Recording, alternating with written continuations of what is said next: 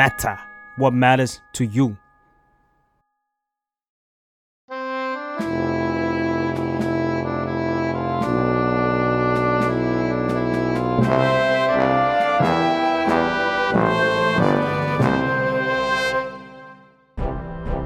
สวัสดีค่ะ ยินดีต้อนรับเข้าสู่รายการ Uprising ประชาชน Fighting เผด็จการ และวันนี้เราอยู่กับสปายจิรเชียจาก The Matter ค่ะ ครับ และเอิญพงประพัฒน์จาก The Matter ครับผม ค่ะ แต่ว่าวันนี้เราไม่ได้อยู่กันแค่ 2 คนอีกแล้วเนาะอืมเอิญเรามีแขกรับเชิญสุดพิเศษค่ะ ซึ่งถ้าพูดไปเนี่ยทุกคนก็จะรู้เลยว่าเราจะพูดถึงสถานที่ไหนเลย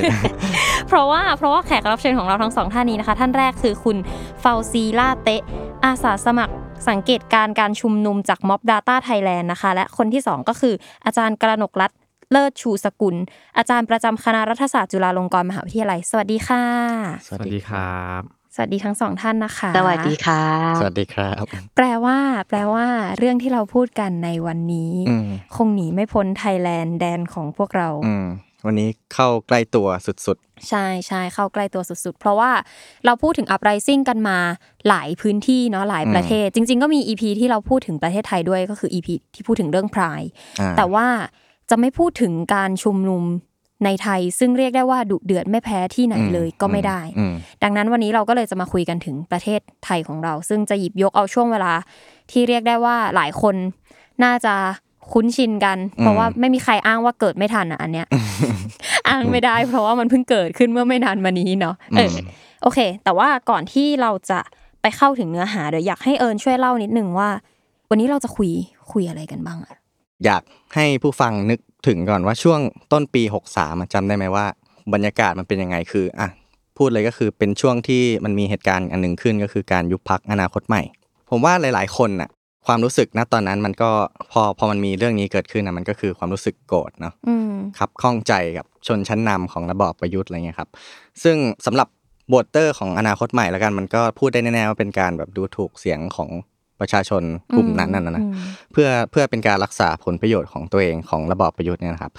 แต่ว่าไอการกระทำแบบเนี้ยมันก็จริง ๆ ถ้าเล่าย้อนเนี่ยมันก็ลากยาวมาตั้งแต่เลือกตั้งปี 62เนาะอืมซึ่งตอนนั้นเนี่ยถ้าย้อนไปดูเนี่ยพักเพื่อไทยก็ได้ที่นั่งมาเป็นอันดับหนึ่งก็คือ 136 ที่นั่ง แต่ว่าพักฝั่งลุงเนี่ยทำโดยพลังประชารัฐเนี่ยนะครับ ซึ่งก็ได้ที่นั่งมาเป็นอันดับ 2 ที่ 116 ที่นั่งเนี่ย ก็ตั้งรัฐบาลแข่ง จนสุดท้ายเนี่ยด้วยเสียงสนับสนุนจากสว ก็ได้พลเอกประยุทธ์จันทร์โอชากลับมาเป็นนายกสมัยที่สองณตอนนั้นมันก็รู้สึกว่ามันก็ย่ำแย่แล้วอะอืมพอมีเรื่องการยุบพักอนาคตใหม่เนี่ยมันก็รู้สึกว่ามันถึงแบบลิมิตของมันละสุดท้ายมันก็เป็นการจุดประกายกลายมาเป็นความเคลื่อนไหวภาคประชาชนครั้งใหญ่ ตั้งแต่ปี 63 เป็นต้นมาอืมอืมแต่ว่าจริงๆอะเรื่องไอการหยิบเรื่องการยุบพักอนาคตใหม่มาเป็นบทหมายเนี่ยไม่ได้หมายความว่าก่อนหนานั้นเขาไม่มีความเคลื่อนไหวต่อต้านเผด็จการอะไรเลยนะอย่างเช่น ช่วงหลังรัฐประหารปี 57 ใหม่ๆเนี่ยก็มีคนออกมาประท้วงด้วยความเรียกได้ว่ากล้าหาญอย่างมาก เพราะว่าตอนนั้นเนี่ยทหารหรือเจ้าหน้าที่รัฐเนี่ยก็ปราบปรามการแสดงออกแบบหนักหน่วงสุดๆนะฮะแต่วันนี้ที่ยกมาเนี่ยเพราะว่าเราอย่างที่บอกเราอยากชวนคุยถึงการเคลื่อนไหวตั้งแต่ปี 2563 เป็นต้นมาซึ่งมันขยายวงกว้าง แล้วก็มีฐานมวลชนแบบแทบจะทั่วประเทศเลยอะคือมันอืมมันมันกระจายแบบไปทั่วประเทศจริงๆอะจนน่าจะเรียกได้ว่าเป็นการประท้วงหรือว่าการลุกฮือครั้งหนึ่งที่ที่ใหญ่ที่สุดในประวัติศาสตร์การเมืองไทยเลยก็ได้ ไม่ไม่แพ้กระบวนการประท้วงของมวลชนอื่น ๆ ในอดีตที่ผ่านมาครับอืมอืมอีกแง่หนึ่งผมก็คิดว่ามันก็เป็นเรื่องดีนะที่เรามาอัดรายการพูดถึงประเทศไทยกันอืมในเหตุการณ์นี้กันกันในวันเนี้ยเพราะว่าก็เป็นอีกโอกาสหนึ่งที่จะ ได้บันทึกประวัติศาสตร์ของขบวนการประชาธิปไตยครั้งนี้เอาไว้ด้วย อืมโอเค ก่อนที่เราจะไปเข้าเนื้อหากันมากกว่าอืมนี้อยากถามความรู้สึกของของคุณซีก่อนแล้วกันค่ะว่าโดยโดยส่วนตัวคิดคิดว่าคือคืออยากเมื่อกี้เราพูดถึงว่าเออ มันมีเรื่องของแบบเหตุการณ์ก่อนหน้านี้การ uprising ในไทยไม่ได้เกิดขึ้นแค่ในปี 62 63 แต่มันมีก่อนหน้านี้ไปอีก ตัวคุณซีมองการ uprising ในไทย ภาพรวมๆก็ได้ค่ะว่ายังไงบ้าง ครับผม ก็อย่างที่อ่าอีกท่านหนึ่งได้พูดมาเมื่อกี้นะครับว่าอ่าการเรียกร้องเรื่องสิทธิ์เรื่องการชุมนุมต่างๆ หรือว่าเรื่องประเด็นอ่าทางการเมืองในไทยมันมีมาก่อนปี 63ซะอีกนะครับ ซึ่งมีหลายๆคนนะครับที่เป็นมรดกจากช่วงปี 57 อย่างเช่นแบบคุณอ่าอานนท์นำพาอืมหรือว่าคุณอืมรังสิมันต์โรมต่างๆนะครับ ซึ่งเอ่อเคลื่อนไหวในนามกลุ่มคนอยากเลือกตั้งนะครับ ซึ่งเอ่อถ้าถามว่าเอ่อช่วงนั้นนะครับทุกคนต้องการความหวังไหมก็เออ แน่นอนว่าทุกคนต้องการความหวังอย่างมากเพราะว่าเออหนึ่งก็คือเราตกอยู่ในสถานการณ์ที่เราถูกลิดรอนสิทธิ์ในบางประการจากการที่มีการรัฐประหารเกิดขึ้นนะครับ ซึ่งหลังจากนั้นก็มันมีจุดเปลี่ยนสำคัญก็คือว่าอย่างที่บอกว่ามีการยุบพักอนาคตใหม่ ซึ่งมันมันเป็นพอยต์สำคัญที่ในแง่ที่ว่าเออพักอนาคตใหม่เป็นพักที่เกิดใหม่ แต่ทีเนี้ยกลับมาได้ที่นั่งในสภาเกินกว่าที่พักใหม่จะได้นะครับ ตามความหมายตามนัยยะของของสังคมไทย ซึ่งมันมีนัยยะบางประการที่มองว่าเออสังคมอยากเปลี่ยนจริง ๆ ซึ่งเรามองเห็นโหวตเตอร์ใหม่ ๆ ที่เออเขาไม่ได้ยึดติดกับพักเก่าแก่พักอดีตอย่างพักเพื่อไทยหรือพักอื่น ๆ อีกแล้ว ซึ่งเอ่อคนต้องการความหวังต้องการการเปลี่ยนแปลงนะครับ ซึ่งเอ่อมันเป็นความคลุกกลุ่นที่มันมีทั้งข้อดีและข้อเสียในแง่ที่ว่าเออหนึ่งมันมีข้อดีทำให้ คนไทยรู้สึกว่ามีความหวังและมันมีประเด็นที่แบบทำให้อ่ามันสั่งสมกันมา อย่างเช่นเออหลังจากยุบพักอนาคตใหม่มันก็มีเหตุการณ์อื่น ๆ ต่อไปอีก จนจนกระทั่งจนแบบมีการอุ้มหายนักกิจกรรมอย่างวันเฉลิมต่าง ๆ ซึ่งอ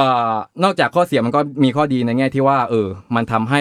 มวลชนตื่นรู้ มันทำให้เหตุการณ์ที่มันสั่งสมมาตั้งแต่ปี 57 58 59 จนถึงอ่าช่วง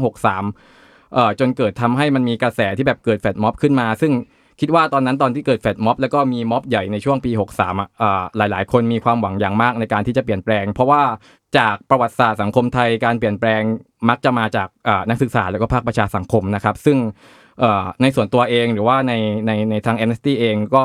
ก็รู้สึกว่าเออเราก็มีความหวังในแง่ที่ว่าเราไม่ได้เห็นอ่าการชุมนุมขนาดใหญ่ที่เป็นการชุมนุมที่แบบสันติ แล้วก็มันไม่ได้มีการแบบจัดตั้งและแบบออแกไนซ์จริง ๆ มามานานแล้วเรารู้สึกว่าเออ การเห็นปรากฏการณ์ครั้งนี้อะนอกจากมันมันมีความหวังในเรื่องของการเปลี่ยนแปลงสังคมไทยแล้วอะมันมีความหวังในเรื่องของการเรียกร้องประเด็นสิทธิมนุษยชนด้วย ซึ่งมันก็เป็นความจริงครับอ่าหลังจากนั้นมีการพูดถึงอ่าเรื่องสิทธิมนุษยชนในวงกว้าง แล้วก็แพร่หลายจากที่ก่อนหน้านี้ เรื่องสิทธิมนุษยชนเป็นเรื่องเหมือนจะไกลตัวจากทุกคนมากนะครับเออมันก็เป็นปรากฏการณ์อย่างหนึ่งที่รู้สึกว่าอ่า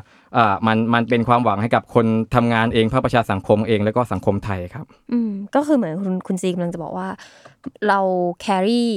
ความทรงจำในช่วงก่อนหน้านั้นมา แล้วมาจนถึงช่วงปี 6263 ก็ยังมีการพูดถึงเหตุการณ์ก่อนหน้านั้น ว่าเออปี 53 เราเคยชุมนุมกันยังไงอะไรอย่างนี้ใช่ไหมคะ แล้วก็พอ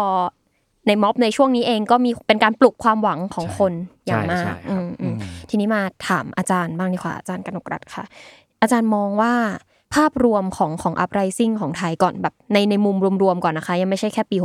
6263 มันเป็นยังไงบ้างอะคะ ในสายตาของอาจารย์ เรามีความหวังไหมคะเออก็ต้องบอกว่าในช่วงก่อนหกสองหกสามเนี่ยอืมในแง่หนึ่งมันก็เป็นช่วงเวลาที่ค่อนข้าง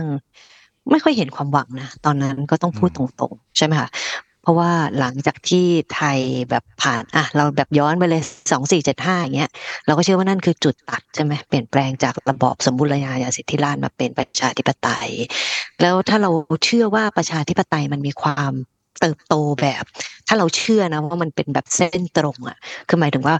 ทุกประเทศเมื่อเป็นประชาธิปไตยแล้ว มันควรจะเป็นประชาธิปไตยต่อไปเรื่อยๆ และเติบโตมากขึ้นเรื่อยๆใช่ไหม แต่เมืองไทยมันไม่เป็นอย่างนั้นไงอืมมันย้อนกลับใช่ไหม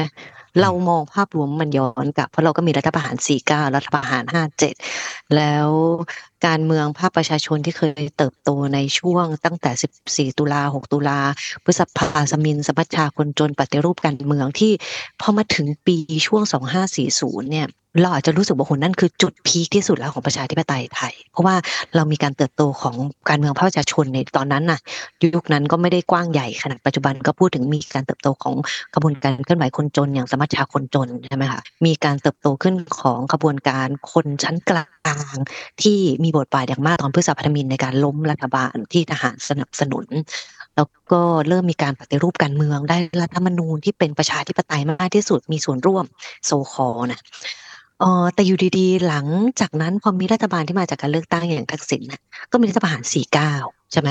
เฮ้ยแล้วแม้ว่าจะมีการเติบโตขึ้นของกระบวนการภาคประชาชน ชนชั้นกลางระดับล่างที่สนับสนุนพรรคเพื่อไทย แต่ว่าก็มีการเติบโตของฝ่ายมวลชนอนุรักษ์นิยมด้วย ใช่ไหม อย่างกระบวนการเสื้อเหลือง พันธมิตร ต่อมาเป็น กปปส เนี่ย มันก็ทำให้คนในสังคมไทยรู้สึก เฮ้ย แล้วสังคมไทยจะไปยังไงกันต่อ มันอยู่ท่ามกลางความขัดแย้งมาก แล้วก็ อุตส่าห์เป็นประชาธิปไตยมาตั้งหลายสิบปี แล้วก็กลับไปเป็นเผด็จการอีกอย่างเงี้ยภายใต้งหลังจากห้าเจ็ดที่เหมือนแบบ มีการยึดอำนาจ มีการแบบเอ่อจับกลุ่มคุมขัง มีการเอาผู้ชุมนุมผู้ที่เป็นแกนนำในกระบวนการเรียกร้องประชาธิปไตยรัฐบาลเลือกตั้งเนี่ยไปข้าค่ายทหารอะไรอย่างเงี้ยมันก็มีคำถามเยอะแล้วโดยเฉพาะหลัง 57 เนี่ย ที่ขบวนการเสื้อแดงนะคะถูก ทำให้เงียบมาก ๆ ก็คือมีการจับแกนนำเสื้อแดงไปเข้าค่ายทหารปรับทัศนคตินักวิชาการต่างๆ ด้วยอะไรอย่างเงี้ยก็ทำให้กระบวนการเสื้อแดงเองที่คิดว่าจะเติบโตมากขึ้น แม้มีการรัฐประหารก็ตาม แต่ว่ามันก็ไม่เป็นอย่างนั้นเนาะมันก็และหลังจากนั้นพอปี57เนี่ยเราก็เห็นคนรุ่นใหม่แหละ อย่างที่เหมือนกับที่คุณสีพูดเมื่อกี้เราก็จะเห็นรังสิมันโรมทนายอันนนท์อะไรอย่างเงี้ยแต่ว่าพวกนี้ก็มีอยู่ไม่กี่คนหรือเนติวิทย์หรือเพนกวินอะไรอย่างเงี้ยมันก็มีอยู่ไม่กี่คนอะแล้วถามว่าประสบความสำเร็จไหมก็ต้องบอกว่าไม่ประสบความสำเร็จ คือประสบความสำเร็จในแง่ draw media attention คือทำให้สื่อสนใจได้ใช่ไหมสร้าง impact คือต่างชาติสนใจอะไรเงี้ยว่ามีคนลุกขึ้นมาต้านรัฐประหาร แต่ปัญหาก็คือว่าเขาก็เป็นแค่ sub culture ในคนรุ่นใหม่อะเขาก็เป็นคนกลุ่มเล็ก ๆ แล้วก็ไม่ประสบความสำเร็จในการทำให้คนรุ่นใหม่ตื่นตัวทางการเมืองเนาะแล้วก็ไม่สามารถที่จะระดมทำให้เกิดการตื่นตัวทางการเมืองและการลุกขึ้นของม็อบ ที่แบบจะลุกขึ้นมาต่อต้านเผด็จการ หรือแม้แต่ในการรณรงค์เพื่อต่อต้านรัฐธรรมนูญ 60 ที่เป็นรัฐธรรมนูญที่เรารู้สึกว่ามีปัญหามากเนี่ย ก็ก็ต้องบอกว่าก็ไม่สามารถที่จะท้าทายอำนาจของเผด็จการได้เนาะก็ณช่วงก่อนหน้านั้นน่ะแม้ว่ามันจะมีความหวังเล็ก ๆนะคะ อย่างเช่น การทำแคมเปญ ถ้าพวกคุณจำได้นะไม่รู้ทันก็น่าจะทันกันแหละในห้องเนี้ย ถ้าใครจำได้ single gateway จำได้ไหมอืมอ่าค่ะ single gateway จำได้ค่ะจำได้อ่านะอ่า single gateway เนี่ยก็ต้องบอกว่าก็ดูน่าตื่นเต้นนะเพราะว่าก็ต้องบอกว่าเป็นแคมเปญทางการเมืองของคนรุ่นใหม่อันเดียวที่ประสบความสำเร็จในเชิงนโยบายนะ ถ้าใครจำ single gateway ไม่ได้นะคนรุ่นนี้ก็คือ single gateway เนี่ยมันก็เป็นความพยายามของรัฐบาลทหารในการที่จะเอาตัวซอฟต์แวร์ที่เป็น surveillance state นะก็คือการรัฐที่แบบจะคอยสอดส่องมอนิเตอร์ทุกคนก็คือจะ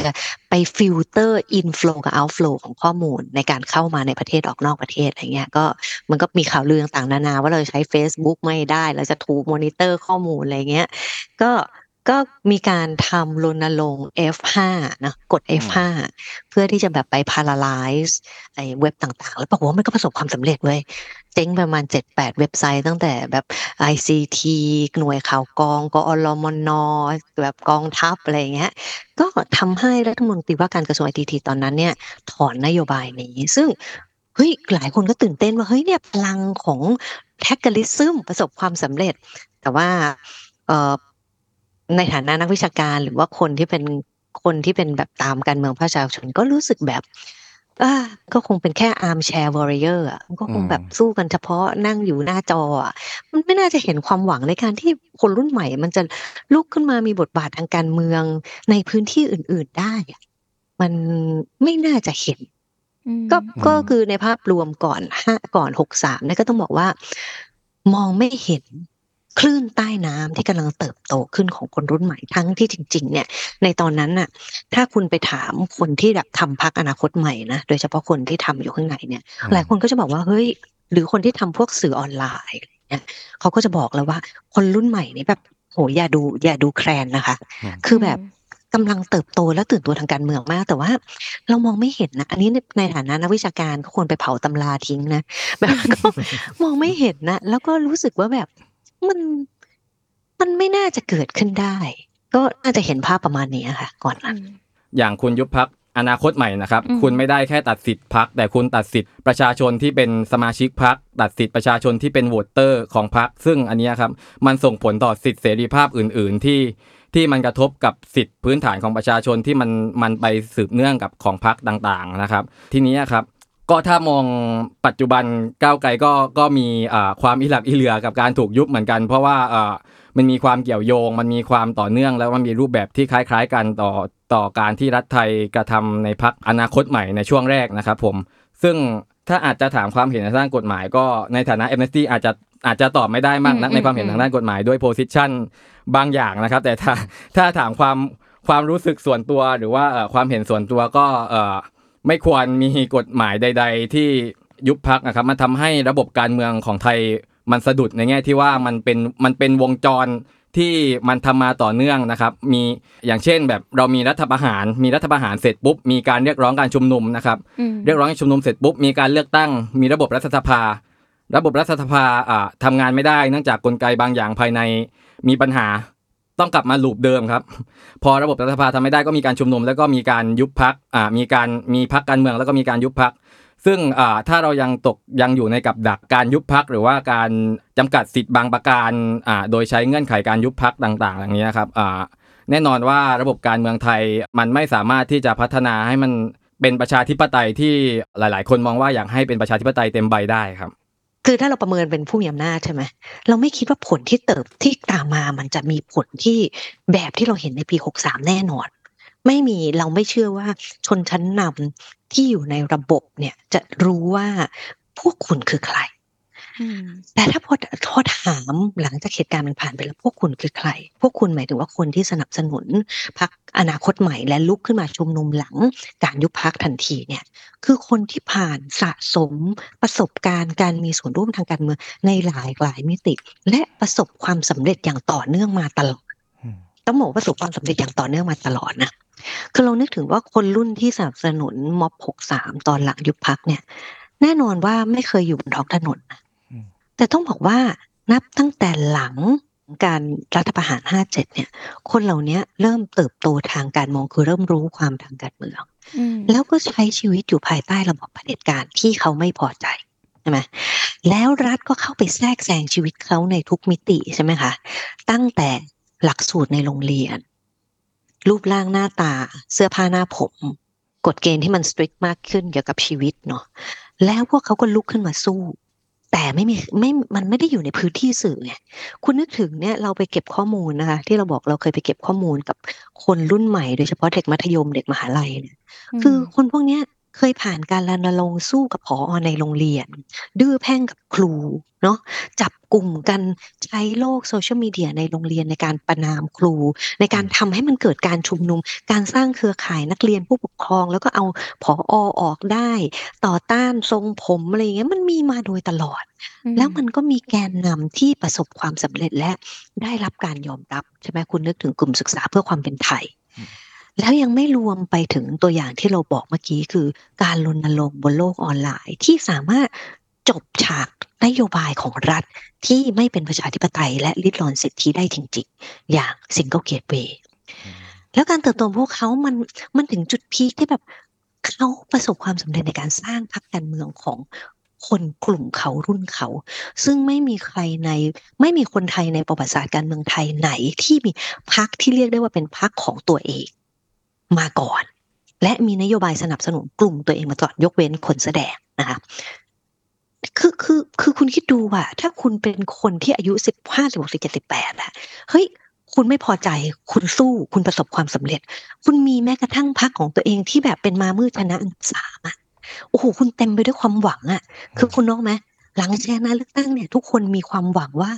การเปลี่ยนแปลงเกิดขึ้นได้แน่นอน เพราะเรามีพรรคการเมืองของตัวเองแล้ว ใช่ไหมอืแล้วพรรคการเมืองได้เข้าไปในสภา แล้วตอนนั้นต้องบอกว่าพรรคอนาคตใหม่เนี่ย เริ่มทำงานในพื้นที่สื่อและเริ่มทำงานในสภาแล้วมแล้วอยู่มาวันหนึ่งพรรคนั้นถูกยุบ คือคือสำหรับพวกเขาคือพวกเขาเนี่ยเป็นกลุ่มคนที่ไม่ได้ผ่านความขัดแย้งเสื้อเหลืองเสื้อแดงมาก่อนนั่นคือเขานึกไม่ออกเลยว่าสิ่งที่เขาสร้างขึ้นมันจะถูกทำลายได้ยังไง เขาไม่เคยถูกพลากความฝันเลย เพราะความฝันเขามาประสบความสำเร็จมาตลอด แล้วพอยุบพักปุ๊บเราคิดว่านี่คือพลังที่มันคลับ มันไม่ใช่แค่ความไม่พอใจนะ แต่มันคือการรู้สึกว่าความพยายามในการทำให้ฝันของการเปลี่ยนแปลงมันเป็นจริงอะอืมมันถูกตัดตอนโดยที่พวกเขาไม่เข้าใจว่าความผิดของเขาเมื่อเทียบกับพรรคการเมืองก่อนหน้านี้มันผิดขนาดนั้นเลยเหรอเอ่ออย่างเรื่องการยุบพักเนี่ยครับคือมันมีปัญหาอีกแง่หนึ่งนอกจากเรื่องของการยุบตัวพักที่เป็นพักแล้วอะครับแต่มันมีปัญหาในส่งผลในแง่ที่ว่าหลังจากยุบพักแล้วอะครับมันก็จะมีเงื่อนไขที่แบบว่าเอ่อให้กรรมการพักหรือว่าคนในพักต่างๆนะครับถูกตัดสิทธิ์ทางการเมืองอย่างเช่นอืมตัดสิทธิ์การเลือกตั้งหรือว่าลงสมัครอะไรต่างๆนะครับ ก็ถามว่ามันมันจะส่งผลยังไงในแง่ที่ว่าถ้าเรามองในมุมของพักก้าวไกลหรือพักอนาคตใหม่อะครับ อันนี้ผมไม่ได้ติ่งส้มหรือติ่งแดงอะไรนะครับ แต่ถ้าเรามองในมุมของพรรคอนาคตใหม่เองนะครับ มันก่อร่างสร้างตัวมาจากคนที่ต่อสู้บนท้องถนนนะครับ มันก่อร่างสร้างตัวมาจากอ่านักกิจกรรมทางการเมืองที่เอ่อต่อสู้ต่อสู้บนถนน อย่างคุณธนาธรเองอะครับ ก็ก็เออเคยเป็นผู้ชุมนุมหรือว่าไปร่วมม็อบเสื้อแดงหรือว่าม็อบต่างๆนะครับอย่างคุณรังสิมันต์โรมเองนะครับเขาก็เป็นนักกิจกรรมตั้งแต่เป็นนักศึกษานะครับ ซึ่ง voter เองนะครับเขาก็มีความหวังกับการขับเคลื่อน หรือว่าการทำการเมืองที่มันมีความตรงไปตรงมา และมันสามารถที่เข้าใจกันในคนที่เป็นรุ่นเดียวกัน หรือว่าเป็น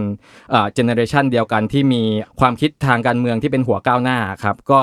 เอ่อเขาก็ฝากความหวังไว้ไว้สูงอย่างมากทีนี้ครับ พอมัน ไปทำลายความหวังของคนเหล่านี้หรือว่าของโวเตอร์เหล่านี้ครับมันทำให้การขับเคลื่อนหรือว่าการที่จะเรียกร้องสวัสดิการเรียกร้องสิทธิ์ต่าง ๆ หรือว่าการฝากความหวังไว้กับอ่าพรรคการเมืองใดพรรคการเมืองหนึ่งอะครับมันก็กลับไปวนลูปที่ว่าเออสุดท้ายแล้วมันก็มีแค่สองขั้วมันไม่มีตัวเลือกให้เราเลือกอีกขั้วหนึ่งที่มันจะดีกว่านี้ แล้วก็มันรู้สึกว่าเออมันก็ทำให้ ความหวังของหลาย ๆ คนมันมันก็พังทลายไปจากการที่เอ่อถูกยุบพักแล้วก็ถูกทำลายตัวแทนของเขาในการที่จะไปพูดเรื่องปากท้องหรือว่าเรื่องอื่น ๆ ให้เขาในสภาครับ การที่ความหวังอืมถูกพังอืมทลายลงมาคือโอเค ความหวังนั้นมันอาจจะมีแต่ละคนอาจจะมีความหวังในมุมที่แตกต่างกันไป แต่ว่ารูปรักษณ์ที่มันชัดเจนที่สุดคือ ณตอนนั้นคือพักอนาคตใหม่อืมส่วนหนึ่งคือเราปฏิเสธไม่ได้ว่าการยุบพักอนาคตใหม่มันเลยกลายเป็นชนวนเนาะเอิญอืมที่ก็ทำให้เกิดการประท้วงในอืมต่อต่อมา ซึ่งอืมภาพที่เราจะเห็นกันมันก็คือแฟลชม็อบปะช่วงแรอ่ากช่วงแรกจะเป็นอืมแฟลชม็อบนั่นแหละก็อย่างที่ทุกคนเห็นตรงกันแหละก็คือ ความหวังมันพังทลายลงไป พอมันพังทลายแล้วก็คือหมายถึงการยุบพักอนาคตใหม่ใช่ไหมช่วงนั้นก็นี่เรียกได้ว่าเป็นจุดเริ่มต้นของขบวนการเคลื่อนไหวภาคประชาชนละอย่างพูดถึงคืนวันเดียวกันกับที่ยุบพักเนี่ยก็มีอ่าก็มีมารวมตัวกันอย่างเช่นที่ที่พักที่อาคารไทยสำเร็จนะฮะก็มีคนมาร่วมกันให้กำลังใจพักนะฮะในงานในงานนั้นก็มีแกนนำขึ้นมาปราศัยอะไรอย่างเงี้ยครับอืมที่มทอรังสิตก็มีเหมือนกัน คือณวันนั้นน่าจะมีนักศึกษาเนี่ยมาเริ่มจุดเทียนไว้อะไรให้กับความยุติธรรมไทยเขาใช้คำนี้ครับพอวันต่อมาเนี่ยนะครับวันที่ 22 กุมภามันก็เริ่มมีแฟลชม็อบขึ้นทันทีอย่างที่บอกเอออย่างวันที่ 22เนี่ยมันคือการจัดกิจกรรมที่มทท่าประจันเนาะก็มีก็มีคนมาเพาะจำนวนพอสมควรแหละมาเขียนป้ายผ้าชู 3 นิ้วอะไรเงี้ยครับในระลอกเนี่ยที่เราพูดกันว่าเป็นแฟลชม็อบเนี่ยอ่ามันน่าจะเป็น พูดได้ว่าเป็นแฟลชม็อบที่นำโดยนักเรียนนักศึกษาอย่างแท้จริงอะเพราะว่าอืมอ่าเป็นการจัดกิจกรรมภายในสถาบันการศึกษาเนาะซึ่งเอาจริงๆมันมันกระจายตัวไปหลายสถาบันเหมือนกันนะอืมอืมแล้วตอนนั้นเนี่ยเขาจะมีแฮชแท็กเป็นของตัวเองด้วยอ่าใช่ อย่างเช่นที่ผมเรียนก็คือจุฬานะก็มีนัดรวมตัวกันใช้แฮชแท็ก เสาหลักจะไม่หักอีกต่อไป เสาหลักอืมจะไม่หักอีกต่อไปอ่าซึ่งอะเป็นเป็นการพูดถึงเหมือน identity ของจุฬาว่าเป็นเสาหลักของแผ่นดินอะไรเงี้อืยมอืมอืมแล้วด้วยความเป็นอนุรักษ์นิยมมันก็จะหัก แต่ว่าพอจะไม่หักแล้ว พออ่าพอมันมีการเคลื่อนไหวขึ้นมาก็จะไม่หักแล้วนะฮะอืมก็มีความครีเอทีฟกันพอสมควรนะครับ อย่างเช่นมอเกษตรเนี่ยก็จะมี KU ไม่ใช่ขนมหวานราดกะทิ ขนมหวานราดกะทิก็คือสลิ่มอ่าเพราะว่าเหมือนมีคนพูดกันว่ามอเกษตรเป็นมอสลิ่มอะไรอ่าเงี้ยครับเขาก็ต้องออกมาแสดงตัว อ่าใช่อืมอ่าอีกตัวอย่างหนึ่งมอรามคำแหงก็มีแฮชแท็กลูกพ่อขุนไม่รับใช้เผด็จการอะไรเงี้ยครับอืมหรืออย่างเด็กมัธยมเนี่ยโรงเรียนเตรียมอุดมศึกษาเนี่ยก็มีการจัดกิจกรรมด้วยเขาใช้แฮชแท็กว่าเกียร์มุดมไม่ก้มหัวให้เผด็จการ ซึ่งมันก็กลายมาเป็นชื่อกลุ่ม ที่จัดกิจกรรมทางการเมืองของเด็กเตรียมในเวลาต่อมาแหละอาจารย์กนกรัตน์มองว่าการที่เด็กและเยาวชนเป็นแบบเป็นผู้ออกมาออกมาขับเคลื่อนก่อนในกลุ่มแรก ๆ อย่างเงี้ยค่ะ มันมันสะท้อนให้เห็นอะไรบ้างอะค่ะ ต้องบอกว่าจริง ๆ เนี่ยมันนี่ไม่ใช่นี่ไม่ใช่กรณีปกตินะคะอืมคืออืมในโลกปกติเนี่ย เยาวชนไม่ควรเป็นแกนนำของการชุมนุมอืมใช่ไหมใช่ คือคือในโลกในโลกคือถ้าคุณไปดูการชุมนุมทั่วโลกเนี่ยมันมีไม่กี่ครั้งในโลกนี้หรอกที่หรือช่วงพีเรียดในโลกนี้หรอกที่มันเยาวชนเป็นแกนนำเพราะอะไร เพราะจริงๆเยาวชนมันก็ควรเป็นวัยที่เขาได้มีชีวิตแบบเยาวชนใช่ไหมอืมใช่ไหมเขาก็ต้องอยู่ในสถานศึกษา ซึ่งก็ควรจะเป็นสถาบันที่กำลังกล่อมกล่าวให้เขาเข้าสู่ระบบที่มันปกติอะไม่ใช่ไม่ใช่อยู่ในกระบวนการที่ลุกขึ้นมาต่อต้านระบบ ใช่ไหมคือถ้าถามว่าใครที่ควรจะอยู่ภายใต้ระบบและอ่อนน้อมต่อระบบมากที่สุดมันควรเป็นเยาวชนใช่ไหมคือในไงก็ตามสถาบันศึกษาทั่วโลกมันเป็นสถาบันที่กล่อมกล่าวให้คนอยู่ในระบบ และไม่ตั้งคำถามกับระบบเนาะหรือจะตั้งคำถามเกี่ยวกับระบบ แต่ก็ไม่ได้รู้ไม่ควรจะตระหนักว่าตัวเองเป็นเอนจินในการเปลี่ยนแปลงกลุ่มแรก อืมใช่ไหมบางคนเป็นหน้าที่ของคนที่มันอยู่ในระบบราชการนักการเมืองนักเคลื่อนไหวอะไรที่เขาเป็น full time ทำงานแบบปกติเนาะแต่ในในโลกเนี่ยเราคิดว่ามันจะมีประวัติศาสตร์ที่มันจะมีอยู่สี่สามสี่ period ที่เราจะเห็นคนรุ่นใหม่เป็นฟังก์ชันสำคัญเนาะคุณอาจจะทำพอดแคสต์ไปบ้างบางครั้งแล้วอืมคือในช่วงปลายทศศตวรรษที่19คือประมาณ 1870 1880เนี่ยที่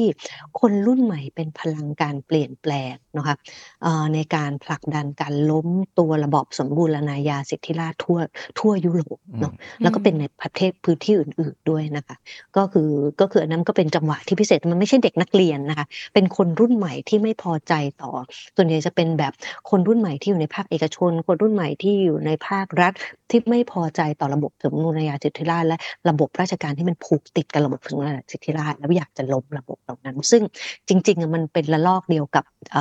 สองสี่เจ็ดห้าของไทยอะแต่ของเราช้ามากอืมคือของเราก็จะ 50 ปีหลังจากที่เขาล้มกษัตริย์ที่ต่างโลกต่างประเทศไปแล้วอะเราก็ได้กระแสระลอกนั้นมันก็กลับมาเป็น 2475 ในเมืองไทยเนาะอืมระลอกที่สองก็คือระลอกประมาณทศวรรษ 1930 คือการเติบโตขึ้นของขบวนการอุดมการณ์ซ้ายขวาทั่วโลก ก็คืออมนอกจากที่แกนนำของทั้งฝ่ายขวา ฝ่ายนาซีฮิตเลอร์เนี่ยนะคะฟาสซิสต์เนี่ยแล้วก็ฝ่ายซ้ายที่เป็นคอมมิวนิสต์เนี่ยก็จะระดมมวลชนที่เป็นคนรุ่นใหม่ที่เป็น youth wing เพื่อเป็นปีกที่หัวหมู่ทะลวงฟันในการแบบทำลายล้างซึ่งกันและกัน อันนี้เราก็จะเห็นอืมคนรุ่นใหม่ลุกขึ้นมาเติบโตเยอะมากนะยุคที่สามก็คือยุคเอ่อที่เราเรียกว่าเอ่อยุค บุพาชนนะเนาะก็คือ 1960-70 ที่มันมีประเด็นปัญหาใหม่ ๆ ที่คนในสังคมไม่คิดว่าเป็นปัญหา ก็คือ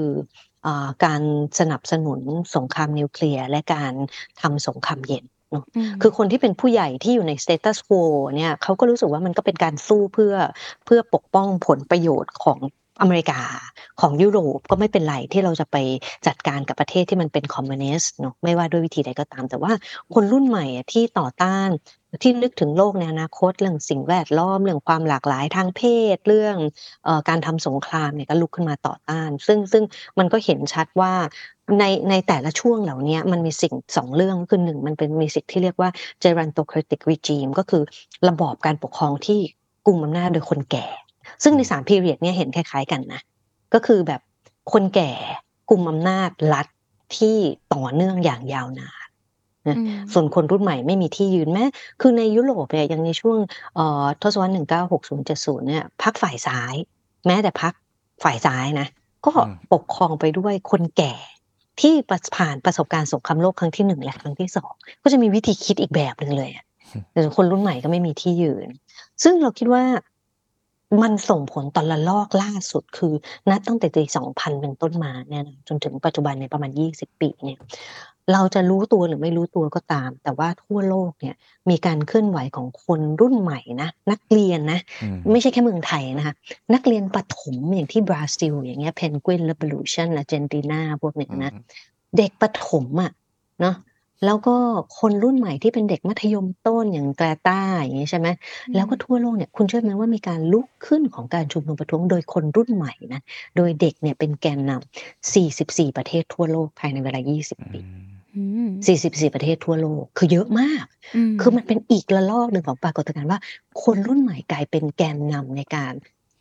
เรียกร้องและจัดการชุมนุมบนท้องถนน เนาะ Occupy Wall Street หรือจะเป็น Black Lives Matter อันนี้ก็เป็นคนรุ่นใหม่ทั้งนั้นนะครับหรือจะเป็น Arab Spring ก็เป็นคนรุ่นใหม่ใช่ไหมอืมเอ่อไต้หวันฮ่องกงนะยูเนมเดมนะอืมหรือแม้แต่ในศรีลังกาในช่วงโควิด ในช่วงโควิดนี่ไม่ต้องพูดนะ ในละตินอเมริกาแล้วก็ในแอฟริกาเนี่ยแกนนำเป็นคนรุ่นใหม่ เกือบทั้งหมด นะคะอืมก็ก็เลยพอมาถามเรื่องเมืองไทยอย่างเงี้ยว่ามันมันเป็นเรื่องพิเศษไหมก็ต้องบอกว่ามันมันก็อาจจะพิเศษ แต่ว่ามันก็จะเป็นส่วนหนึ่งของกระแสโลกด้วย ที่อืมประเด็นปัญหาใหม่ ๆ ที่มันท้าทายอะมันเป็นปัญหาที่รัฐบาลทั่วโลกที่เป็นผู้ใหญ่ไม่ได้ให้ความสำคัญ คืออาจจะพยายามแก้ปัญหาแล้ว แต่ทำไม่ได้ก็เลิกทำไปแล้ว ไม่ว่าจะเป็นเรื่องการศึกษาสิ่งแวดล้อม หรือประเด็นปัญหาเรื่องการอยู่ในอำนาจของรัฐบาลที่มีเป็นอำนาจนิยมและมีอายุอย่างยาวนานเพราะคุณดูนะ รัฐบาลที่เป็นเผด็จการทั่วโลกเนี่ย เป็นคนแก่หมด ไม่ว่าจะเป็นในอาหรับในมิดเดิลอีสในเอเชียตะวันออกนะคือคือเกือบทั้งหมดอะมันเป็นพรรคคนแก่ทั้งนั้นเลย จนในแบบในในช่วงปัจจุบัน นะครับอืมโอเค ก็เลยพอมาถามถึงเมืองไทยว่ามันมันมันน่าสนใจไหม ก็น่าสนใจว่ามันเป็นละลอกแรกหลัง 14 ตุลา6ตุลาแต่มันก็น่าสนใจอีกอย่างว่าเฮ้ยจริงๆประเทศไทยไม่ได้ยูนิคนะมันก็เป็นอืมโฟล์มันก็เป็นหนึ่งในในกระแสของคนรุ่นใหม่ทั่วโลกที่ถูกทิ้งไว้โดยไม่ได้รับการเหลียวแลของผู้มีอำนาจในรัฐบาลคนแก่ทั่วโลก เมื่อกี้เอิญพูดถึง เดี๋ยวเผื่อใครลืมอะเราครับเมื่อกี้เรากลับพูดถึงมาว่าช่วงแฟลตม็อบเนาะในสถานศึกษาต่างๆ เรามีแบบมีการชุมนุมนู่นนั่นนี่แต่มันซาไปเพราะโคอืวิดมใช่แล้วมันโคกลัวิบดมา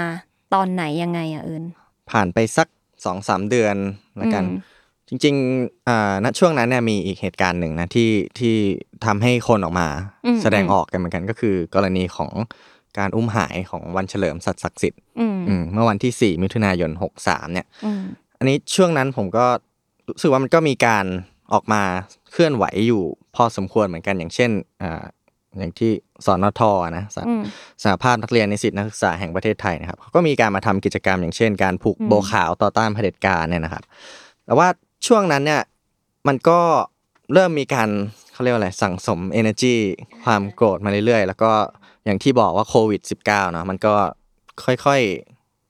มารุนแรงมาบ้างหาหายบ้างแล้วก็เออมีช่วงที่มันกลับมารุนแรงอืมอีกครั้งหนึ่งเลยนะครับ คนก็มองว่าการรับมือของรัฐบาลเนี่ยตอนนั้นก็ไม่มีประสิทธิภาพเท่าที่ควรมันก็กลายอืมเป็นความไม่พอใจในตัวรัฐบาลไปด้วยนะก็มีแฮชแท็กอีกอย่างเช่นอันเนี้ยผมชอบก็เลยขอขออนุญาตพูดเป็นเป็นแฮชแท็กว่าแบบรัฐบาลส้นตีนคนเชียร์ก็ส้นตีนอะไรเงี้ยครับ ความโกรธมันก็สะสมมาอืมแล้วก็ มีม็อบใหญ่ในเดือนกรกฎาใช่ไหมครับ ซึ่งตอนนั้นเนี่ยมันมันมีชนวนเหตุอันหนึ่งอะนะก็คือวันที่ 15 กรกฎาปี 63เนี่ยนะครับมีนักกิจกรรมสองคนที่ชื่อว่าไม้พานุพงษ์จัดจัดนอกเนอะอาจจะเคยได้ยินกันกับอีกคนคือ นัชนนท์พยัคฆพันธ์เนี่ยนะครับ เป็นคนที่อยู่ระยองตอนนั้น แล้วก็พลเอกประยุทธ์ก็ไปลงพื้นที่ที่อ่าระยองไปลงแล้วเขาพื้นที่เขาก็ไปอืมชูป้ายไล่นายกเนี่ยนะฮะ ก็มีป้ายหนึ่งของไม้พานุพงศ์เนี่ยก็เขียนว่าแบบกาดอย่าตกพ่อง ก็นั่นแหละ มันก็มันก็สะท้อนว่าประเด็นโควิด เนี่ยอืมก็อืมกับการรับมือของรัฐบาลเนี่ยก็เป็นอีกจุดหนึ่งที่คนไม่พอใจกันนะครับอืมพอมาชูป้ายเนี่ยสุดท้ายก็โดนตำรวจใช้ความรุนแรงควบคุมตัวอย่างรวดเร็ว แล้วก็มีอืมการตั้งข้อหาหลายข้อหาประมาณ 5 ข้อหาอะไรมั้งครับอืมอืมวันที่ 15 กรกฎาคมคือวันที่ชูป้ายใช่ไหมมันก็ กลายมาเป็นความไม่พอใจแล้วก็จุดติดให้มันเกิดได้ครับ ซึ่งมันไม่ใช่แค่กรณีนี้นะ แต่ว่าก็รวมๆกันแล้วก็แต่ว่าวันที่ 18 กรกฎาคมเนี่ยนะครับ ก็มีการชุมนุมใหญ่เกิดขึ้นได้ในที่สุด ซึ่งอ่าจัดโดยกลุ่มเยาวชนปลดแอกหรือ Free Youth เนี่ยนะครับที่อนุสาวรีย์ประชาธิปไตยอืมตอนนั้นเนี่ยก็คาดว่าคนเข้าร่วมเนี่ยหลักหลายพันคน แล้วก็เขาก็มีข้อเรียกร้องให้รัฐบาลสามข้อ อาจจะจำกันได้ เพราะว่าเราพูดถึงกันบ่อยเหลือเกินนะฮะอืมสามข้อนั้นก็คือนายกประยุทธ์ต้องลาออกแล้วก็ยุบสภานะฮะอืมหยุดคุกคามประชาชน แล้วก็ร่างรัฐธรรมนูญใหม่นะครับไอ้ม็อบเยาวชนปลดแอกครั้งนี้เนี่ยนะมันก็ถือว่าเป็นการจุดประกายการชุมนุม การเคลื่อนไหวระลอกใหญ่แบบหมายถึงเป็นวงกว้างนะอย่างเป็นทางการนะฮะหลังจากนั้นเนี่ยก็มีการจัดกิจกรรมชุมนุมแบบทั่วประเทศเลยอะมันมีสถิติจาก ศูนย์ทนายความเพื่อสิทธิมนุษยชนเนะครับเขาเคยรวบรวมว่า ตั้งแต่ 18 กรกฎาคมถึง 1 สิงหา 63 เนี่ยนะครับ มีการจัดการชุมนุมอย่างน้อย 75 กิจกรรมอืมใน 44 จังหวัด อย่างน้อยเจ็ดสิบห้านะคือหมายถึงว่าอาจจะมีมากกว่านั้นแหละอืมแต่อันนี้เท่าที่จัดจับได้ว่าเออมีอย่างน้อยเจ็ดสิบห้าอืมแล้วพอกระแสมวลชนมันขยายเป็นวงกว้างอะมันก็ไม่ใช่แค่นักเรียนนักศึกษาเนอะก็มีกลุ่มเยาวชนปลดแอกนะครับเขาก็ประกาศตั้งก่อตั้งกลุ่มใหม่ ตั้งชื่อว่าเป็นคณะประชาชนปลดแอกแทนในวันที่ 1 สิงหาคม 63นะฮะอันนี้ก็คือการจุดประกายขึ้นมาอีกครั้งหนึ่งในเดือนกรกฎาคมปี 63นะฮะซึ่งในช่วงนั้นเนี่ยก็เรียกได้ว่าการเคลื่อนไหวของประชาชนก็ค่อนข้างมีความแบบมีความเฉพาะตัวมีความสร้างสรรค์ของของแต่ละการชุมนุมเนาะมันมีอะไรบ้างอืมอะถ้าเราออถ้าเราพูดถึงความคิดสร้างสรรค์เนาะก็อืมมันมันมันไม่ใช่การออกมาแบบตรงไปตรงมาอย่างเดียวอะ มันก็อืมมันก็มีการใช้แบบ creativity ในการจัดกิจกรรมด้วย อย่างเช่น มันมีมีม็อบแฮมทาโร่ม็อบแฮมทาโร่ซึ่งเขามาท่องเพลงของแฮมทาโร่ใช่ไหมอืมอืมครับ แล้วก็มาวิ่งวนรอบอนุสาวรีย์ประชาธิปไตยเนี่ยอืมความเฉพาะตัวมันก็มีอีกอย่างเช่นม็อบของกลุ่มเสรีเทย plus อ่าอ่าซึ่งจัดม็อบ ของ LGBTQ เนี่ยนะฮะก็ชื่อว่าม็อบไม่มุ้งมิ้งแต่ตุ้งติ้งค่ะ คุณรัฐบาลเป็นชื่อม็อบที่ยาวมากแต่ชอบอืมมันเออ energy มันมันมันได้ครับอืม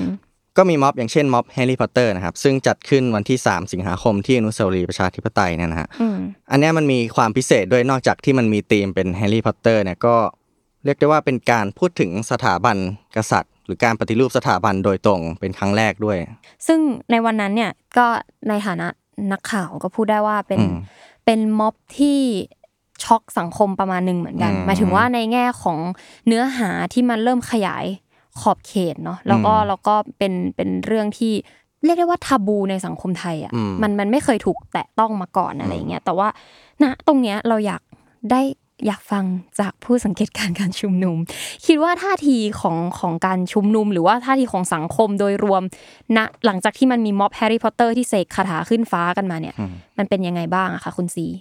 อาจจะต้องย้อนกลับไปในแง่ที่ว่า ซึ่งก่อนหน้านี้อะข้อเรียกร้องของผู้ชุมนุมอะครับสามอืมข้อหลักมันไม่ได้มีประเด็นในเรื่องอาของปฏิรูปสถาบันพระมหากษัตริย์เนาะอือ่ามอ่ามีสามข้อเรียกร้องที่เป็นสามข้อเรียกร้องที่อ่า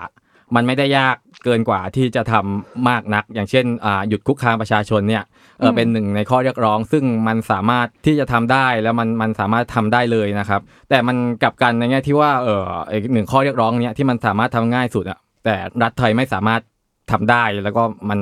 มันมันไม่สามารถเกิดให้มันเกิดขึ้นได้นะครับ อย่างเช่นย้อนกลับไปการชุมนุมอย่างอ่าในมหาลัยต่างๆครับก็ยังมีการคุกคามขณะชุมนุมในรั้วมหาลัยนะครับ อันนี้จากการเก็บข้อมูลของ Mob Data ก็มีการ การคุกคาม อย่างเช่นตัวอธิบดีมหาวิทยาลัยเองก็สั่งห้ามการชุมนุมนะครับ อย่างเช่น การให้เจ้าหน้าที่ตำรวจเข้ามาตรวจบัตรต่างๆอะไรต่างๆ เหล่านี้นะครับ ซึ่งอพอมันเกิดการคุกคามต่างๆ ออกมานะครับ มันก็ส่งผลทำให้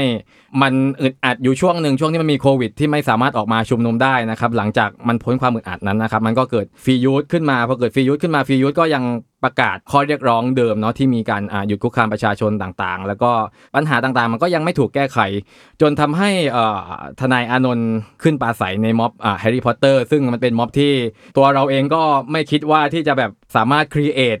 การชุมนุมเกี่ยวกับเรื่องราวแฮร์รี่พอตเตอร์ได้นะครับ ซึ่งจะแบบเอ่อเปรียบเทียบโวลเดอมอร์เป็นใครสักคนหนึ่งหรือว่าเปรียบเทียบตัวแฮร์รี่เป็นใครสักคนหนึ่งในการที่จะเอ่อมาเปรียบเทียบการชุมนุมทำให้คนรุ่นใหม่เข้าใจมากขึ้น ทีนี้อะครับอ่าจะบอกว่าประเด็นอ่าการพูดถึงเรื่องพระมหากษัตริย์ หรือว่าในเรื่องของอำนาจพระมหากษัตริย์อะมันถูกพูดถึงมาตั้งนานแล้วแหละในวงการของเอ่อ นักกิจกรรมเองหรือว่านักเคลื่อนไหวเอง แต่มันไม่ได้ถูกพูดถึงในข้อเรียกร้องที่มันอ่าชัดเจนแล้วก็พูดถึงในในหน้าสื่อชัดเจนขนาดนี้ครับ ซึ่งพอมันเกิดปรากฏการณ์ครั้งนั้นนะครับมันเลยทำให้เรื่องที่มันเคยอยู่ใต้พรมที่มันไม่ได้พูดถึงหน้าสื่อหรือไม่ได้พูดถึงอ่าหน้าสาธารณะครับมันเลยทำให้อ่าแต่ละคนมันพรั่งพูออกมาในแง่ที่ว่าเออมันมีตัวแทนคนหนึ่งพูดออกมาแล้ว มันก็มีคนที่คอยซับพอร์ตในแง่ที่ว่าเขาก็มีอ่าเรื่องที่เขาก็อยากจะพูดที่มันเกี่ยวกับประเด็นประเด็นนี้นะครับ ก็ทำให้มันเกิดปรากฏการณ์ทั้งในตัวของทางสังคมเอง แล้วก็ผมก็คิดว่าเจ้าหน้าที่รัฐเขาก็ช็อกนะที่มีอ่าอืมการพูด เรื่องนี้ขึ้นมา เพราะว่าเอ่อก่อนหน้านี้หลังที่จะมีการคุกคามในแง่ที่ว่ามีการแอบถ่ายรูปหรือว่ามีอะไรแล้วนะครับ การคุกคามหลังจากที่มันมีประกาศเรื่องเอ่อเรื่องการปฏิรูปสถาบันกษัตริย์อะตัวเลขมันในยะมีสำคัญมันสูงขึ้น มันสูงขึ้นกว่าช่วงที่ก่อนประกาศนี้อีกนะครับ แล้วก็พอมีเรื่องในลักษณะนี้อะครับซึ่งก่อนหน้านี้อะครับมันไม่เคยมีการติดตามนักกิจกรรมในกรณีที่ว่ามี อ่าอย่างเช่นมีขบวนเสด็จไปจังหวัดหนึ่งหนึ่งเนาะมันไม่เคยมีติดตามนักกิจกรรมนะครับ แต่พอมันมีประเด็นพูดถึงเรื่องพระมหากษัตริย์ขึ้นมาครับ เวลามีราชวงศ์หรือว่าคนอ่าท่านใดท่านหนึ่งที่ลงไปในพื้นที่นั้นๆนะครับนักกิจกรรมเองก็อ่าถูกติดตามโดยโดยตำรวจนะครับ โดยวิธีการที่แบบชวนไปกินน้ำชาบ้างละชวนตีสนิทบ้างละซึ่ง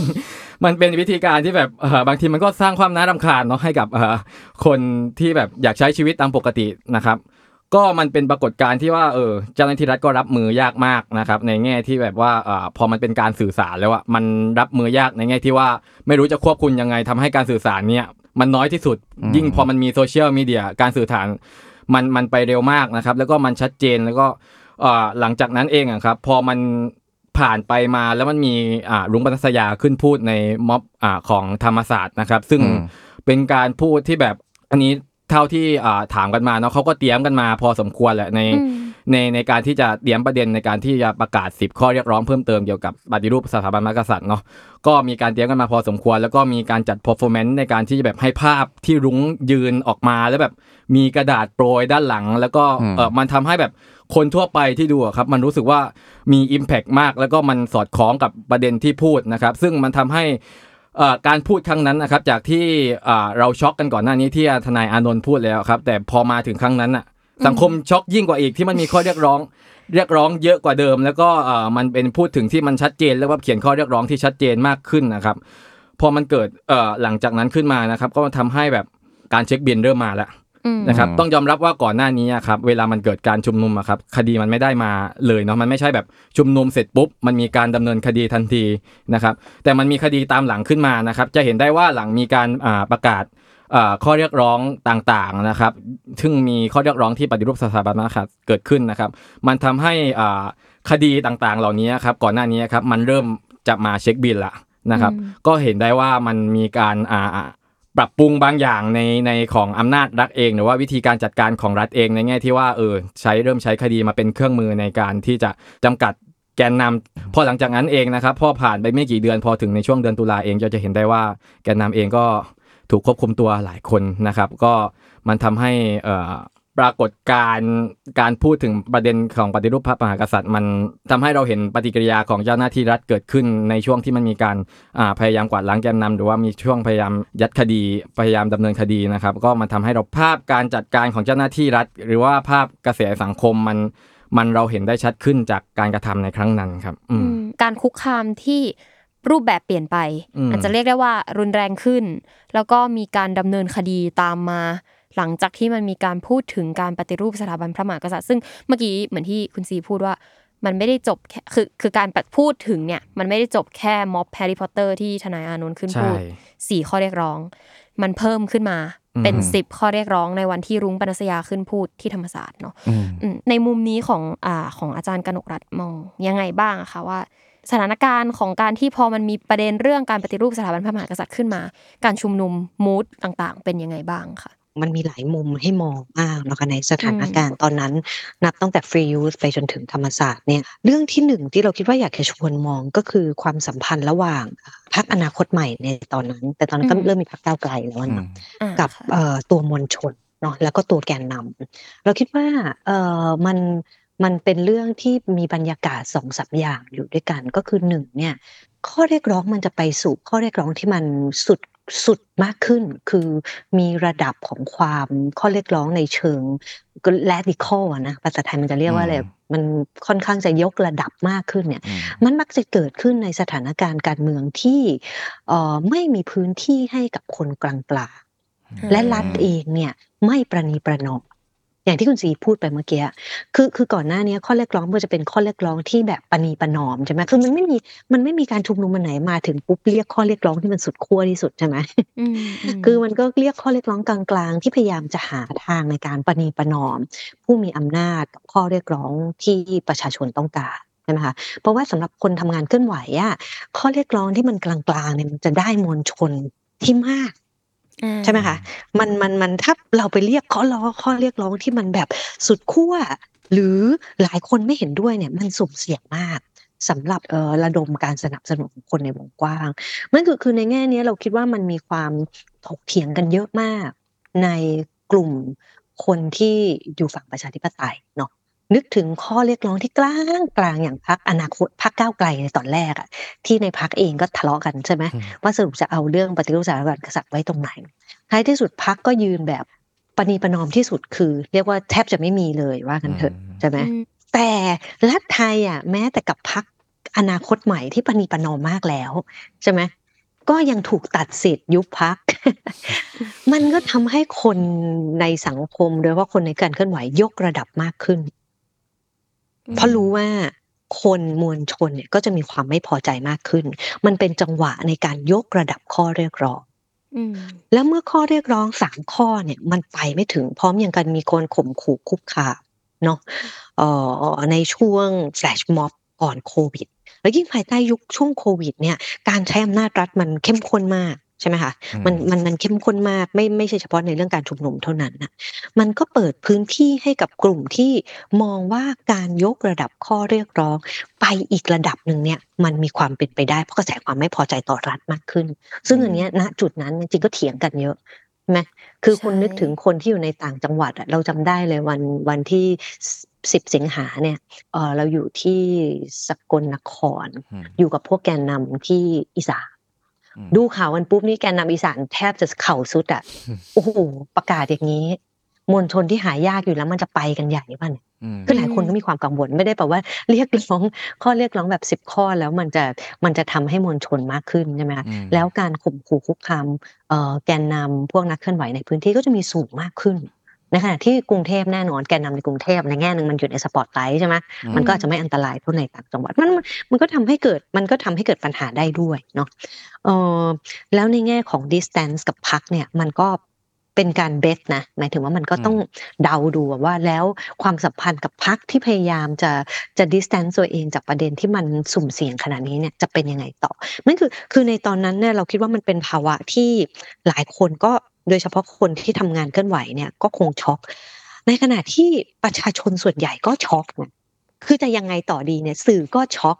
ว่าจะจะจะทำยังไงต่อไปดีกับประเด็นนี้จะจะรายงานได้ไหม หรือประชาชนก็แบบเฮ้ยแล้วเราจะไปชุมนุมแบบเดิมได้เปล่าวะมันจะอันตรายไหมเนี่ย มันจะอันตรายกว่าเดิมหรือเปล่า ใช่ไหมอืมคือคือประชาชนคนหลายคนมันก็ต้องต้องค a l c u l a t e ว่าจะเอาอยัางไงเนาะแต่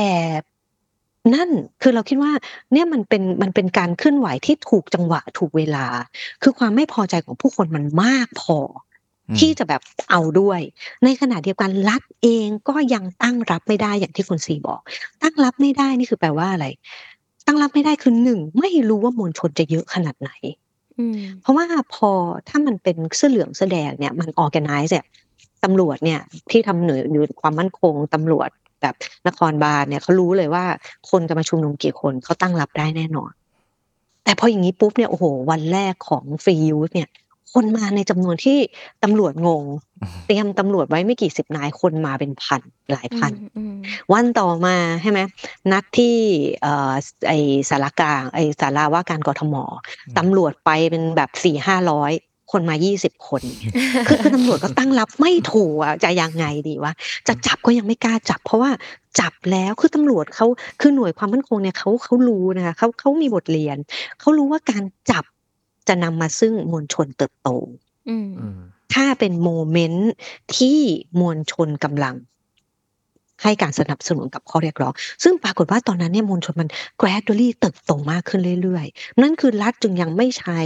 มาตรการในการเด็ดขาดคือจับจับจับปล่อยปล่อยๆใช่ไหมอืมข่มขู่คุกคามนิดหน่อย มวลชนธรรมดาไม่มีใครถูกคุกคามอืมเวลาเราไปเราไปสัมภาษณ์ในช่วงแรกเนี่ยหลังวันที่สิบใหม่ๆเนี่ยทุกคนถามว่ามาแล้วไม่กลัวเหรอตอนนี้มันเป็นข้อเรียกร้องแบบนี้แล้วนะ เรื่องสถาบันกษัตริย์นะก็บอกว่าไม่เห็นไม่ไม่น่ากลัวดูสิแบบก็ไม่เห็นมีใครถูกจับอืมใช่ไหมอืมคือตอนนั้นตอนนั้นต้องบอกแกนนำยังไม่ถูกจับนะอืมก็คืออมคนเนี่ยมันมันเป็นจังหวะที่มัน coincident กันระหว่างมวลชนโกรธได้ที่เนื่องจากรัฐเนี่ยไม่ประนีประนอม ในขณะเดียวกันรัฐก็ไม่ได้จัดการปราบปรามในทันทีอืมเพราะรัฐก็ประเมินสถานการณ์ มันก็เลยทำให้มวลชนเนี่ยเติบโตและสนับสนุนข้อเรียกร้องเหล่านี้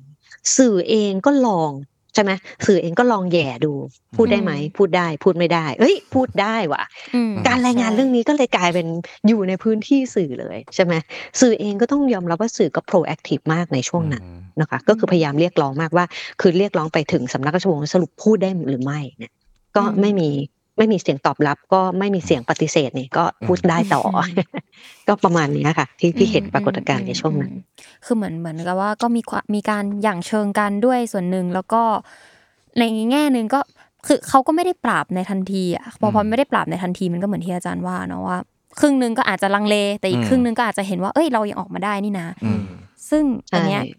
ก็ ก็อาจจะเรียกได้ว่ามันก็ทำให้เกิดการเคลื่อนไหวต่อมาไหมนะอืมเอิญหลังจากหลังจากเหตุการณ์ของทนายอานนท์แล้วก็ของของคุณรุ้งอืมมันมีการเคลื่อนไหวอะไรอีกเท่าที่เราได้เห็นที่ผ่านมา สรุปก็คือคนก็ยังออกมาอืมแบบเยอะอะเพราะว่ามีการชุมนุมรายสัปดาห์เนาะสัปดาห์หนึ่งเนี่ยก็หลายที่ในหลาย ๆ จังหวัดอะไรเงี้ยครับ ก็ช่วงนั้นก็คนออกมาแบบอย่างต่อเนื่อง อย่างต่อเนื่องอืมอืมแต่ว่าอ่าอันนี้พูดถึงเดือนสิงหากันยาหกสามเนี่ยนะครับอืมมีอันหนึงที่น่าสนใจ การชุมนุมครั้งหนึ่งที่น่าพูดถึงในช่วงนี้ ในช่วงอ่ากันยาหกสามเนี่ยนะครับ ก็คือ วันที่เป็นวันครบรอบรัฐประหาร 49เนี่ยนะฮะก็มีการจัดชุมนุมกันที่สนามหลวงอืมชื่อว่า 19 กันยาทวงอำนาจคืนราษฎรเนยนะฮะ โดยกลุ่มธรรมศาสตร์และการชุมนุมเนี่ยนะครับ ซึ่งตอนนั้นเนี่ยมีการคาดการณ์ว่าน่าจะมีคนเข้าร่วมแบบหลักแสนคนเลยทีเดียวนะฮะเหตุการณ์การชุมนุมวันนั้นก็มี อย่างหนึ่งที่น่าจดจำก็คือในเช้าวันต่อมาเนี่ยก็มีการฝังหมุดคณะราษฎรที่ออกแบบมาใหม่นะฮะอืมแทนหมุดคณะราษฎรอันเดิมที่หายไปแบบปริศนา แต่ว่าไอ้หมุดอันไหนเนี่ยก็น่าสนใจอีกว่าพอช่วงเช้าวันต่อมาเนี่ยมันก็หายไปแบบปริศนาเช่นกัน การชุมนุมมันก็ดำเนินต่อมาเรื่อยๆนะครับอืมอ่ามันก็เริ่มเป็นรูปเป็นร่างมากขึ้นอีกนะฮะก็คือหลังจากนั้นเนี่ยก็มีกลุ่มแกนนำหลาย ๆ กลุ่มเนี่ยอย่างเช่น ประชาชนปลดแอก แนวร่วมธรรมศาสตร์ กลุ่มนักเรียนเลวดาวดิน และก็อื่นๆ อีกมากมายนะครับ ประกาศรวมตัวกันเป็นชื่อว่าคณะรัษฎร 2563 เมื่อวันที่ 8 ตุลา 63 นะฮะ แล้วก็การประกาศครั้งนั้นเขาก็นัดชุมนุมใหญ่ด้วยในวันที่ 14 ตุลาเนี่ยฮะเรียกเรียกร้องตอกย้ำข้อเรียกร้องเดิมก็คือให้ประยุทธ์ลาออกร่างรัฐธรรมนูญใหม่แล้วก็ปฏิรูปสถาบันพระมหากษัตริย์ ก็คือ มีเรื่องปฏิรูป เพิ่มขึ้นมาด้วยอืมก็คือข้อเรียกร้องก่อนอันนี้มันมีหยุดคุกคามประชาชนอืมให้พลเอกประยุทธ์ลาออก แล้วก็เรื่องรัฐธรรมนูญใหม่เนาะอืมจริงๆหยุดคุกคามประชาชนก็อาจจะไม่ได้หายไปไหนหรอกเขาก็ยังอะเรียกร้องกันอยู่แหละอืมแต่ใช่ว่าข้อที่เข้ามาแทนมันคือเรียกร้องให้ปฏิรูปสถาบันพระมหากษัอืตริมย์เพื่อให้เป็นอืมจุดสนใจหลักๆละกันอืมอืมอืมทีนี้มันก็เริ่มมีจุดเปลี่ยนอยู่อันหนึ่งก็คือ วันที่ 16 ตุลา63อะวันนั้นก็มีการนัดชุมนุมกันที่แยกปทุมวันใช่ไหมครับ ซึ่งก็ เป็นการชุมนุมครั้งหนึ่งที่คนยังย้อนไปพูดถึงกันอยู่พอสมควร เพราะว่ามันเป็นครั้งแรกที่ฝ่ายเจ้าหน้าที่รัฐเนี่ยนำรถฉีดน้ำแรงดันสูง หรือที่มีชื่อเล่นที่เขาเรียกกันว่ารถจีโน่เนี่ยฮะอืมมาฉีดใส่ประชาชนเป็นครั้งแรกนะครับ ซึ่งก็มีรายงานด้วยว่ามันเป็นไอ้น้ำที่ฉีดเนี่ยมันเป็นน้ำผสมแก๊สน้ำตากับสารเคมีอะจนอืมเป็นที่วิพากษ์วิจารณ์กันว่า เป็นการใช้ความรุนแรงสลายการชุมนุมมากเกินความจำเป็นหรือเปล่าอืม ทีนี้หลังจากนั้นนะครับภาพความรุนแรงคล้ายๆ กันเนี่ยมันก็เริ่มกลายเป็นเรื่องปกติในการสลายการชุมนุมหลังจากนั้นละอย่างเช่น ครั้งหนึ่งที่มีความรุนแรงมากเนี่ยนะครับคือการสลายการชุมนุมหน้ารัฐสภาที่แยกเกียรติกายเนี่ยวันที่ 17 พฤศจิกายนเนี่ยนะครับอืมก็มีการยิงแก๊สน้ำตา แล้วก็ฉีดน้ำแรงดันสูงใส่ผู้ชุมนุมอีกนะฮะมีการบันทึกไว้ว่ามีผู้บาดเจ็บในครั้งนั้นเนี่ย55 คนอืมอืมอืมซึ่งไอไอสองเหตุการณ์เนี้ยเรียกได้ว่ามันก็คือจริงๆอย่างวันที่ 16เนี่ยเราต้องย้อนกันไปว่าวันที่ 15เนี่ยมันก็มีการอืมชุมนุมเหมือนกันเนาะอืมวันที่เอิญพูดอืม14เขานัดชุมนุมอืม15 ก็ยังมี 15 ก็ยังมีการชุมนุมเหมือนกันแล้วการชุมนุมวันที่ 15เนี่ยคนก็ออกมาเยอะด้วยตรงเอ่อแยกราชประสงค์อืมแต่วันที่ 16เนี่ยที่มีการฉีดน้ำอันนี้อาจจะต้องให้ ให้คุณสีช่วยเสริม คือเราจำได้ว่ามันมีในฐานะนักข่าวลงพื้นที่ไปวันนั้น เราเห็นเหมือนกันว่า มันมีความพยายาม คือตอนแรกคนอืมไม่รู้นะอืมว่าน้ำนั้นนะผสมแก๊สน้ำตาอ่าจริงไม่จริงอืมคือโอเคโดนแล้วระคายเคืองอืมแต่ทางตำรวจเนี่ยก็ไม่ได้ออกมายอมรับในตอนนั้นอืมมันเป็นข่าวออกมาภายหลังว่าโอเคมันผสมจริง แล้วก็อีกเรื่องหนึ่งที่สังเกตได้คือการที่มีคนโดนจับอืมในวันนั้น ซึ่งเรารู้สึกว่า มันมันมีหลายคนที่จริง ๆ เขาไม่ใช่แกนนำอ่าแต่เหมือนเขาทำอะไรที่แหลมมานิดนึง อย่างเช่นอืมแบบเอาโบขาวไปวางหน้าอืมหน้าอืมโล่ของเอ่อตำรวจอ่าใช่อย่างเงี้ยก็โดนจับกลุ่มไปด้วยบรรยากาศในในช่วงสองวันนี้อะค่ะ ทั้งทั้งวันที่ 16 แล้วก็วันที่ 17 พฤศจิกายนที่มีการสลายการชุมนุม มองภาพว่ายังไงบ้างคะในฐานะผู้สังเกตการณ์อย่างที่เราเห็นหน้าสื่อเนาะมันมีการจับกลุ่มอ่าจับกลุ่มประชาชนที่แบบพยายามเข้าไปดันดันแนวกับตำรวจ หรือว่าดันโล่กับตำรวจต่างๆนะครับ ซึ่งก็มีการจับกลุ่มมั่วอย่างที่อ่าคุณคุณสปายพูดเมื่อกี้เนาะอืมซึ่งอ่าอันเนี้ยผมมองว่ามันเป็นการ การปฏิบัติงานของเจ้าหน้าที่ที่แง่ในแง่ที่ว่าเขาไม่มีเจ้าหน้าที่ควบคุมฝูงชนที่ได้รับการอบรมมาอืมเออมาอย่างแท้จริงนะครับ ซึ่งอ่าเจ้าหน้าที่ส่วนใหญ่อะจะถูกเกณฑ์มาจากต่างจังหวัดนะครับ ซึ่งมันเป็นอ่าตำรวจสอนอนี่แหละที่ถูกเกณฑ์มาจากต่างจังหวัด ซึ่งมาทำให้วิธีการในการควบคุมการชุมนุม หรือว่าวิธีการในการที่ระงับอารมณ์ระงับเหตุในการที่จะจับการอ่าจัดการการชุมนุมอะมันมันน้อยนะครับ ทีนี้อ่าเมื่อกี้ เห็นพูดในในส่วนของที่มันมีการชุมนุมต่อที่หน้ารัฐสภาเนาะอืมซึ่งจริงๆอะการชุมนุมครั้งนั้นอะเป็นการชุมนุมที่เริ่มใช้กระสุนยางครั้งแรกนะครับ แต่ทีเนี้ยอืมมันไม่ได้ถูกเรคคอร์ดไว้เพราะมันไม่ได้มีภาพหลุดออกมาว่ามันมีการยิงจากเจ้าหน้าที่จริง ๆ แต่ทีเนี้ยครับ เราเองอะสามารถเก็บตัวปลอกกระสุนยางมาได้จากการชุมนุมในครั้งนั้นนะครับ ซึ่งก็เลยมองว่า เออ หลังจากมันมีการชุมนุม แล้วก็มันมีการยกระดับการชุมนุม แล้วคนจำนวนเยอะมาก แล้วก็ด้วยความที่แบบเคลื่อนที่ไปสถานที่ที่แบบอ่ารัฐมองว่ามันเซนซิทีฟเนาะก็เลยมาทำให้การจำกัดการชุมนุมครั้งนั้นอะมันเริ่มรุนแรงมากขึ้น แล้วมันเป็นการเหมือนมันเป็นฟางเส้นสุดท้ายอะมันเป็นฟางเส้นสุดท้ายในแง่ที่ว่าเออความอดกลั้นจากการถูกฉีดน้ำมาแล้วนะครับทีทีนี้อะ พอมันหันกระบอกปืนหรือว่าเริ่มยิงให้ให้หันกระบอกปืนมาที่ประชาชนอะ มันทำให้เกิดการตั้งคำถามกับสังคมว่าเออสุดท้ายแล้วอะความปลอดภัยในการที่ออกไปแสดงออกทางการเมือง หรือว่าการออกไปเรียกร้องสิทธิ์ต่างๆ มันอยู่ตรงไหนนะครับ ซึ่งมันก็ย้อนกลับไปที่ข้อเรียกร้องเดิมว่าเออหยุดคุกคามประชาชน แล้วก็เอ่อหยุดทำร้ายประชาชนในการชุมนุมก็เลยทำให้บรรยากาศตอนนั้นเอ่อมันเริ่มมีการตั้งคำถามกับสังคมแล้วว่า เอ๊ะเราออกมาชุมนุมแล้วเราเราจะปลอดภัยไหม การชุมนุมที่เราออกมาเนี้ยเราสามารถออกมาได้อยู่อีกไหม ในเมื่อที่มันมีอ่าออกมาแล้วมีการใช้กระสุนยางหรือว่าออกมาอ่าแล้วมีการอ่าใช้แก๊สน้ำตา หรือว่ามีการใช้รถฉีดน้ำต่างๆนะครับ ก็เลยทำให้ ผมคิดว่าวงในในนักกิจกรรมเองเขาก็น่าจะถอดบทเรียนกันพอสมควรจากการจากการชุมนุมที่มันมีการเริ่มใช้ความรุนแรงในครั้งนี้นะครับ แล้วก็สังคมเองก็ทบทวนตัวเองกันกันพอสมควรในการที่จะอ่าตัดสินใจที่จะไปต่อหรือว่าพอแค่นี้นะครับ เมื่อกี้อาจารย์พูดถึงเนาะว่าอืมรัฐเนี่ยไม่ไม่กล้าที่จะใช้การกดปราบ เพราะว่าก็กลัวว่าคนจะจะโกรธแล้วก็ออกมาเยอะขึ้น แต่ว่าอันเนี้ยค่ะทำไมอะคะในในเหตุการณ์ทั้งสองเหตุการณ์นี้หรือหลังจากนั้นเลยก็ตามเนี่ย อะไรมันทำให้รัฐบาลกล้าที่จะยกระดับในการสลายการชุมนุมอะค่ะเออต้องบอกว่าที่บอกว่ารัฐไม่กล้าใช้ความรุนแรงเนี่ยไม่ใช่ว่าไม่กล้าใช้ตลอดไปนะคะอืมคือเขาพยายามจะใช้แต่เขาก็จะ scale up คือลองลองผิดลองถูกเอ่อต้องบอกว่าสถานการณ์ตอนนั้นเนี่ยมันพอมันมาถึงเดือน กันยาเนี่ยนะอืมคือยากันยาตอนที่ชุมนุมใหญ่ครั้งที่อืมคนมันเริ่มเยอะขึ้น คือรัฐต้องทำอะไรเลยแหละคือคือจะปล่อยแบบนี้ไม่ได้ใช่ไหมคะแต่ว่าพอมีการจับแกนนำไปก็มีคนไปล้อมสอนอใช่ไหมเอ่อในสอนอเนี่ยปกติก็จะแบกรับไม่ค่อยได้ มันจะนานเกินไปเนาะอืมก็เริ่มมีการปรับยุทธศาสตร์แล้วต้องยอมรับว่า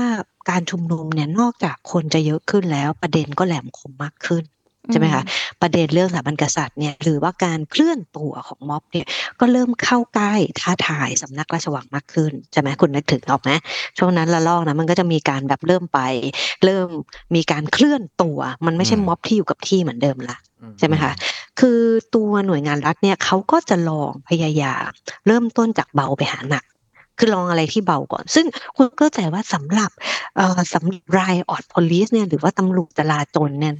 การฉีดน้ำเนี่ย โดยโปรโตคอลทั่วโลกอะมันเบาที่สุดนึกออกไหมอืมมันเบาที่สุด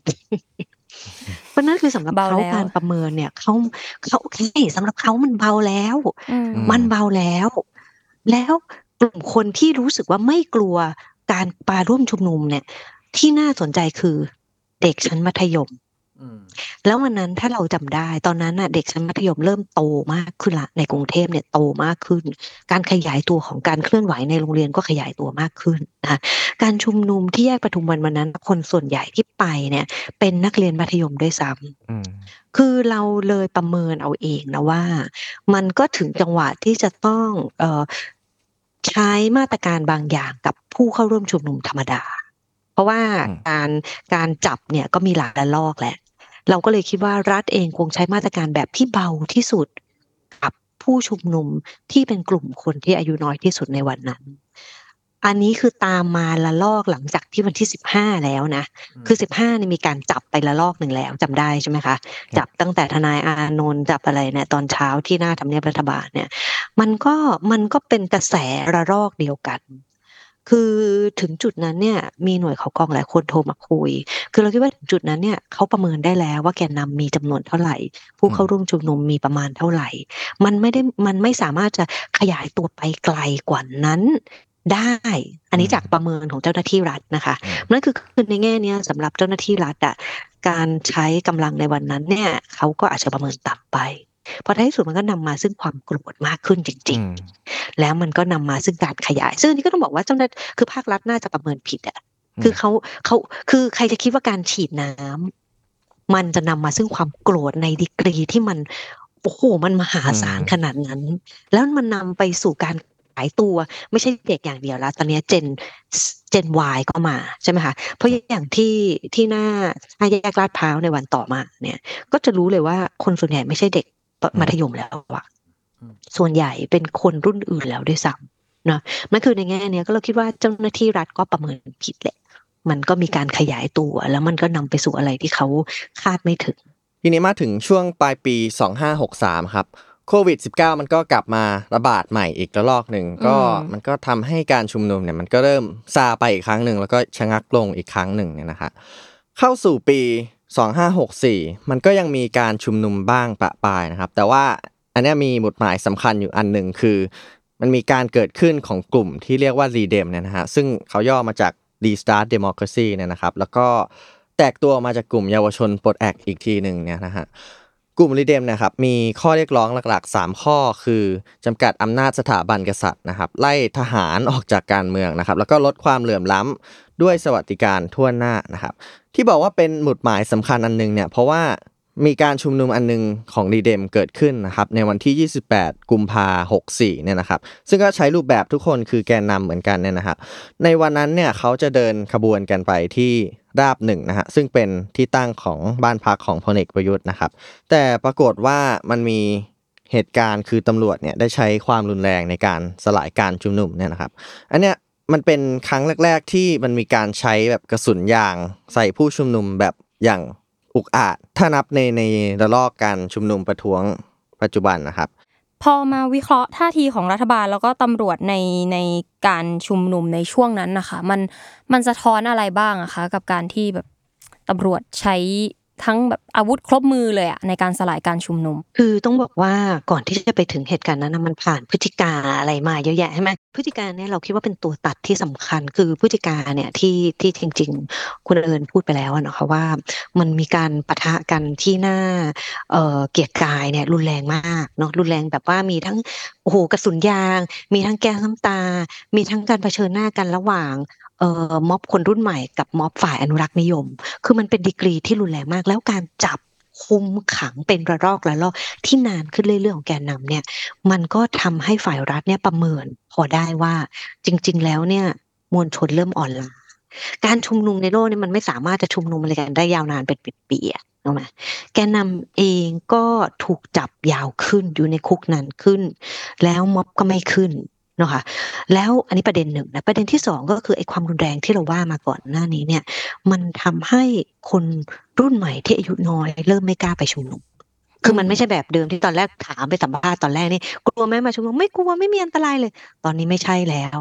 นับตั้งแต่การชุมนุมที่เอ่อหน้าสถานทูตเยอรมันเนี่ย คนที่ไม่ได้เป็นแกนนำก็เริ่มถูกคดี เริ่มโดนจับ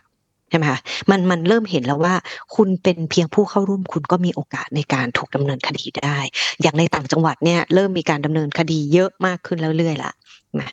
เออเพราะฉะนั้นในแง่นี้เนี่ยในแง่ของฝ่ายความมั่นคงเขาประเมินได้ ว่าม็อบมันไม่ได้มันไม่ได้เติบโต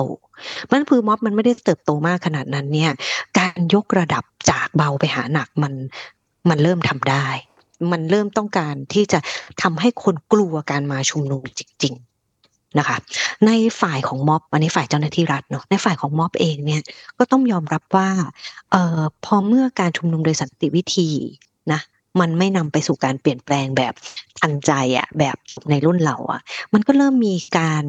แตกทางความคิดเนาะมันก็เริ่มมีกลุ่มที่มองว่ามันมันจะอยู่ตั้งรับให้เขาทำเราอย่างเดียวนี่ไม่ได้แหละ มันต้องมีการยกระดับในการไปท้าทายมากขึ้นที่อาจจะนำไปสู่ มันก็เป็นการเทสโมเมนตัมอะมันจะนำไปสู่การขยายตัวของมวลชนที่กว้างขวางมากขึ้นไหม หรือมันอาจจะทำให้คนไม่กล้ามาร่วมม็อบอีกก็ได้ อันนี้มันก็เบสใช่ไหมมันก็เหมือนกับตอนที่สิบสิงหา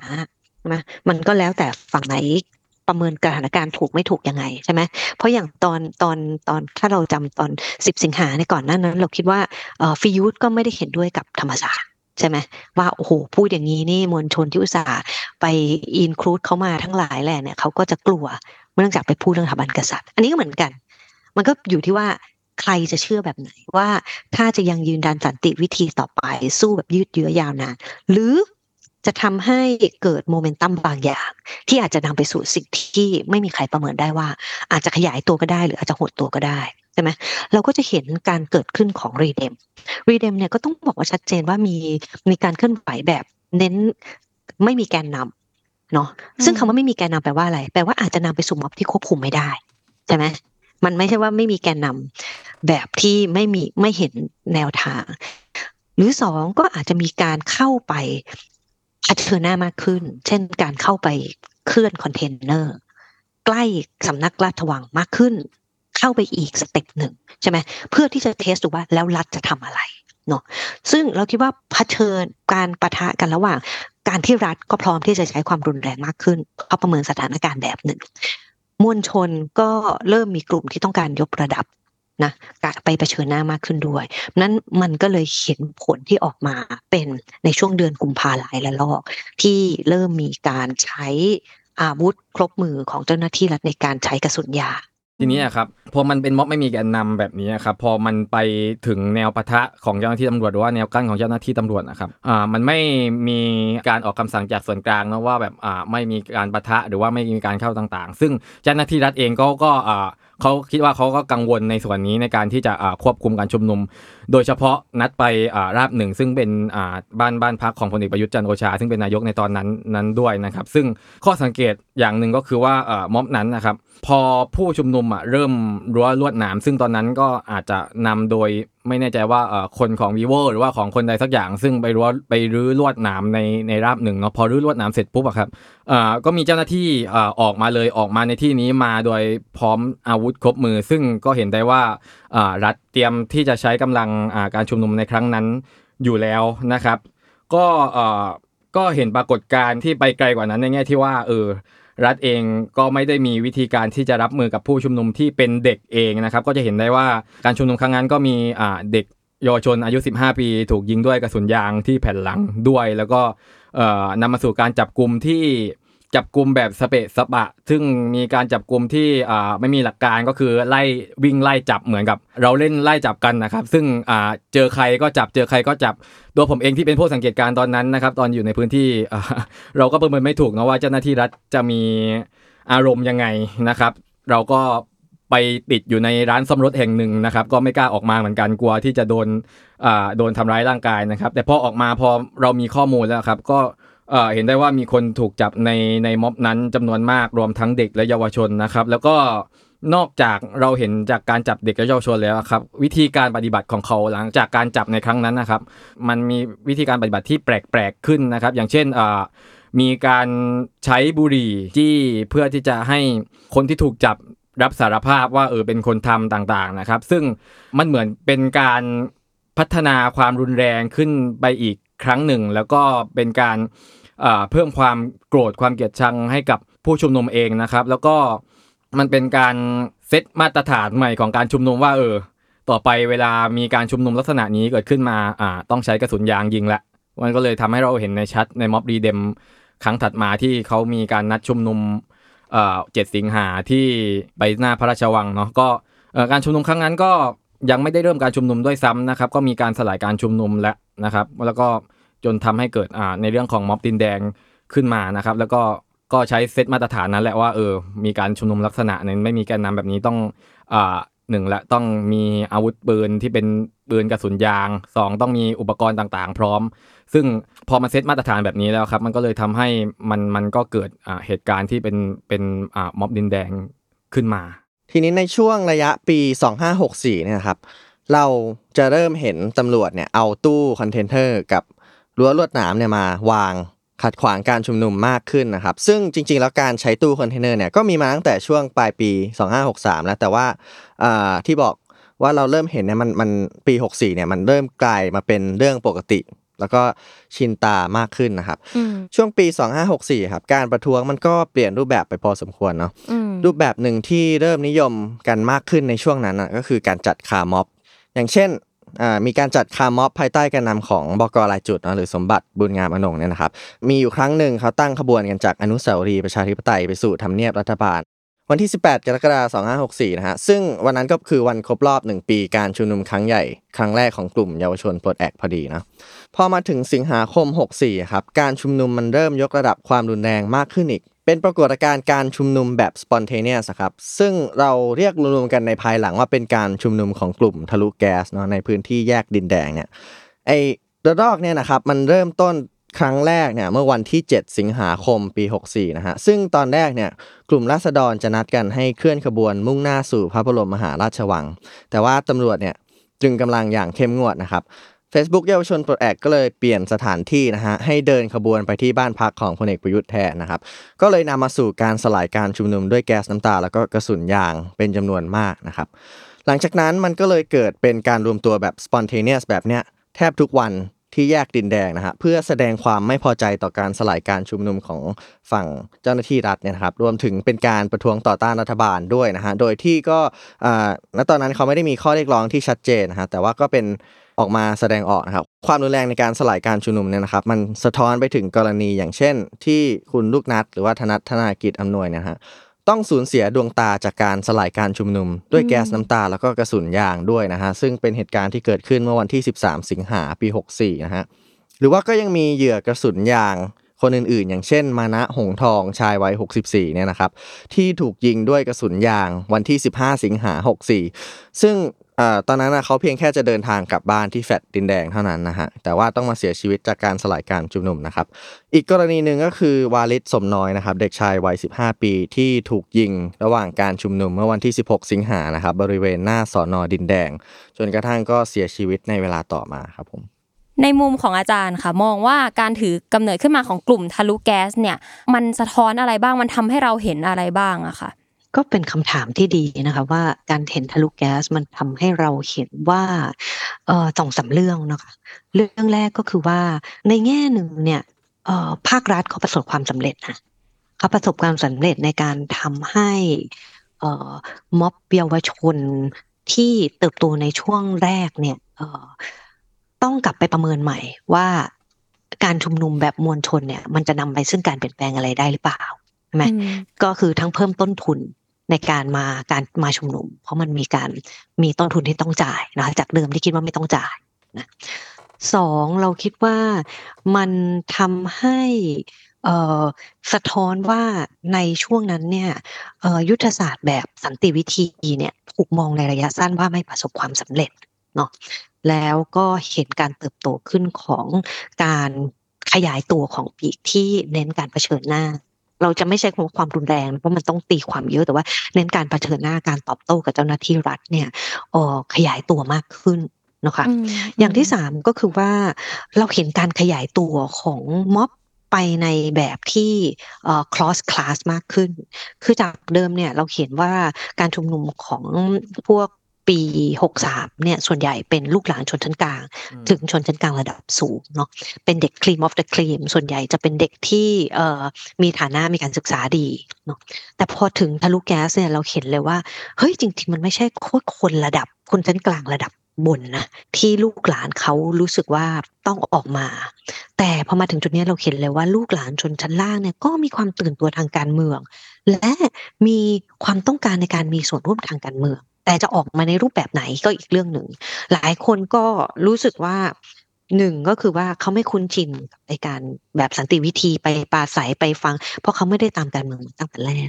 สองก็คือหลายคนเขามีปัญหาเรื่องปากท้องที่ได้รับผลกระทบจากโควิดอย่างรุนแรงมาก นั่นคือสำหรับเขาเขารอไม่ได้ เขาต้องการให้เปลี่ยนแปลงเดี๋ยวนี้ตอนนี้นะคะเพราะฉะนั้นสำหรับพวกเขาเนี่ยเมื่อม็อบทะลุฟ้าหยุดไม่เดินต่อไปบ้านประยุทธ์ สำหรับพวกเขา นี่คือสิ่งที่ม็อบปีก่อนหน้านี้ไม่เคยทำจริงเลย คือท้ายที่สุดไปแล้วก็หยุดไม่เคยบุกเข้าไปจริง ๆอะ นั่นคือสำหรับเราเราคิดว่ามันเป็นการลองผิดลองถูกอีกครั้งหนึ่งของการเคลื่อนไหวในการชุมนุม ซึ่งผลลัพธ์ที่ออกมาก็เป็นผลลัพธ์แบบที่ต้นทุนของการชุมนุมมันก็แพงสูงริ่วคือแนวหน้ามีห้าร้อยคนถูกจับไปสี่ร้อยกว่าคน และยกระดับ การกระทำที่ใช้ความรุนแรงกับผู้ต้องหาอย่างในดีกรีที่มากกว่าที่พวกคนที่ชุมนุมในปี 63 ไม่เคยเจอค่ะ ประมาณนี้ค่ะทีนี้พอมาจนถึงสิ้นปี 64ฮะการชุมนุมประท้วงโดยที่มีมวลชนมาลงมาที่ท้องถนนเนี่ย มันก็ เริ่มที่จะหมดลงไปซาลงไปนะครับเพราะว่าในช่วงนี้เราจะเห็นการปราบปรามแกนนำคนสำคัญสำคัญ อย่างเช่น ทนายอานนท์นำพาเนาะเพนกวิน หรือรุ้งบรรณัสยานะครับ ซึ่งก็ถูกคุมขังอยู่ในเรือนจำด้วยมาตรา1นึคนเหล่านี้เนี่ยก็ในช่วงนั้นเนี่ยครับก็มีการประท้วงเพื่อเรียกร้องสิทธิการประกันตัวด้วยการอดอาหารอยู่ในเรือนจำด้วยนะฮะซึ่งพอพูดถึงเรื่องนี้เองเนาะมันก็อืมมันก็เป็นข้อสังเกตหนึ่งอะเนาะว่าตั้งแต่ช่วงปลาย ปี 63 คือเดือนพฤศจิกายน 63 เนี่ยมันมีคำพูดของพลเอกประยุทธ์ ที่พูดเอาไว้ว่าจะนำกฎหมายทุกมาตรากลับมาใช้ มันก็เลยทำให้ไอ้กฎหมายมาตรา1นึซึ่งก่อนหน้านั้นเราจะไม่ได้เห็นการบังคับใช้เลยแบบ มันจะมีช่วงหนึ่งอะที่หายไปอะเนาะอืมเออแต่มันกลับกลายเป็นว่าถูกนำมาใช้อีกครั้งหนึ่งแล้วก็ใช้กันอย่างแบบเรียกได้ว่ากว้างขวางแพร่หลาย แล้วก็ใครก็ตามจะฟ้องอะไรยังไงก็ได้ แล้วก็ตีความกันไปแบบที่นักกฎหมายหลายคนก็ ตั้งคำถามถึงอะเนาะอือืมมอืมจริงๆแล้วมาตรา1นึเนี่ยก็กลายมาเป็นประเด็นหลักเหมือนกันนะในอ่าในในช่วงหลังม็อบ63 64เนี่ยนะครับอืมแต่ว่าอ่าที่พูดถึงเนี่ยในในหลังจากนั้นอะมันอืมก็คือมันคือการแสดงออกเพื่อเรียกร้องให้แก้ไขม .112 พร้อมกับประท้วงรัฐบาลเนี่ยเกิดขึ้นในรูปแบบที่เป็นนักกิจกรรมรายคนออกมาแสดงออก อย่างเช่น กรณีที่ตะวันทันตะวันตัวตุลานนท์นะครับ นักกิจกรรมออกมา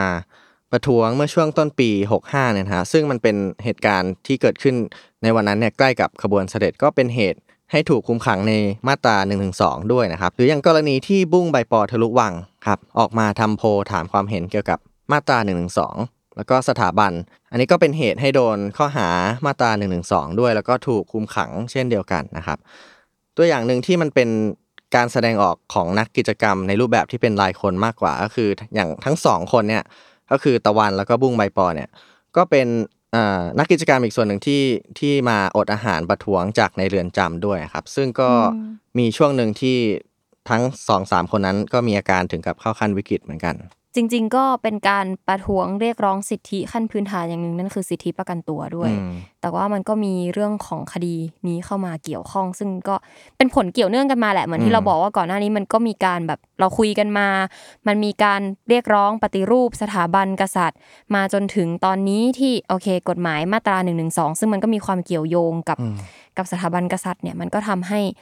สังคมรู้สึกแบบรู้สึกว่าเป็นเรื่องรุนแรงอะเนาะอืม อืมอันนี้ที่เราพูดถึงกันเนาะมันเป็นช่วงปี 62 63 มี 64 มี 65 ด้วยบ้าง เล็กน้อยอะ65อาจจะมีช่วงม็อบเอเปกที่อาจจะมาสองวัน แต่ก็มีเหตุการณ์สำคัญก็คือมีการแบบทำอ่ามีเหตุการณ์ที่นักข่าวของสลายการ The ชุม Matter นุมใช่มีมีการสลายการชุมนุม แล้วก็มีนักข่าวถูกถูกเอ่อเจ้าหน้าที่ใช้ความรุนแรงนะคะ ซึ่งอันนี้เนี่ยก็เป็นมันมันก็เห็นแหละว่าความ ความตื่นรู้ของประชาชนนะมันมันเกิดขึ้นแล้วแล้วก็มีความพยายามที่จะเอ่อแสดงออกทางความคิดเห็นของตัวเองกันอยู่บ้าง แต่ว่าณทุกวันเนี้ยก็ปฏิเสธไม่ได้ว่าหลายคนพูดว่าม็อบซาลงผมมองว่าเอ่อนอกจากการชุมนุมแล้วครับ มันยังมีในเรื่องของเอ่อการทำงานทางความคิดอยู่ แม้ว่าเราจะไม่เห็นม็อบแล้วนะแต่ต้องบอกเลยว่า ผลที่ตามมาหรือผลกระทบเนี่ย impact consequence เนี่ยมัน มันแตกต่างกับการจบลงของการชุมนุมก่อนหน้านี้ในประวัติศาสตร์การเมืองไทย ทุกครั้งเลยเราต้องบอก คือคือม็อบเนี่ยมันก็จะ ประเมินสองแบบใช่ไหมหนึ่งชนะกับแพ้ใช่ไหมอืมถ้าชนะก็อย่างเช่น 14 ตุลาพฤษภาธมิน การปฏิรูป การเมือง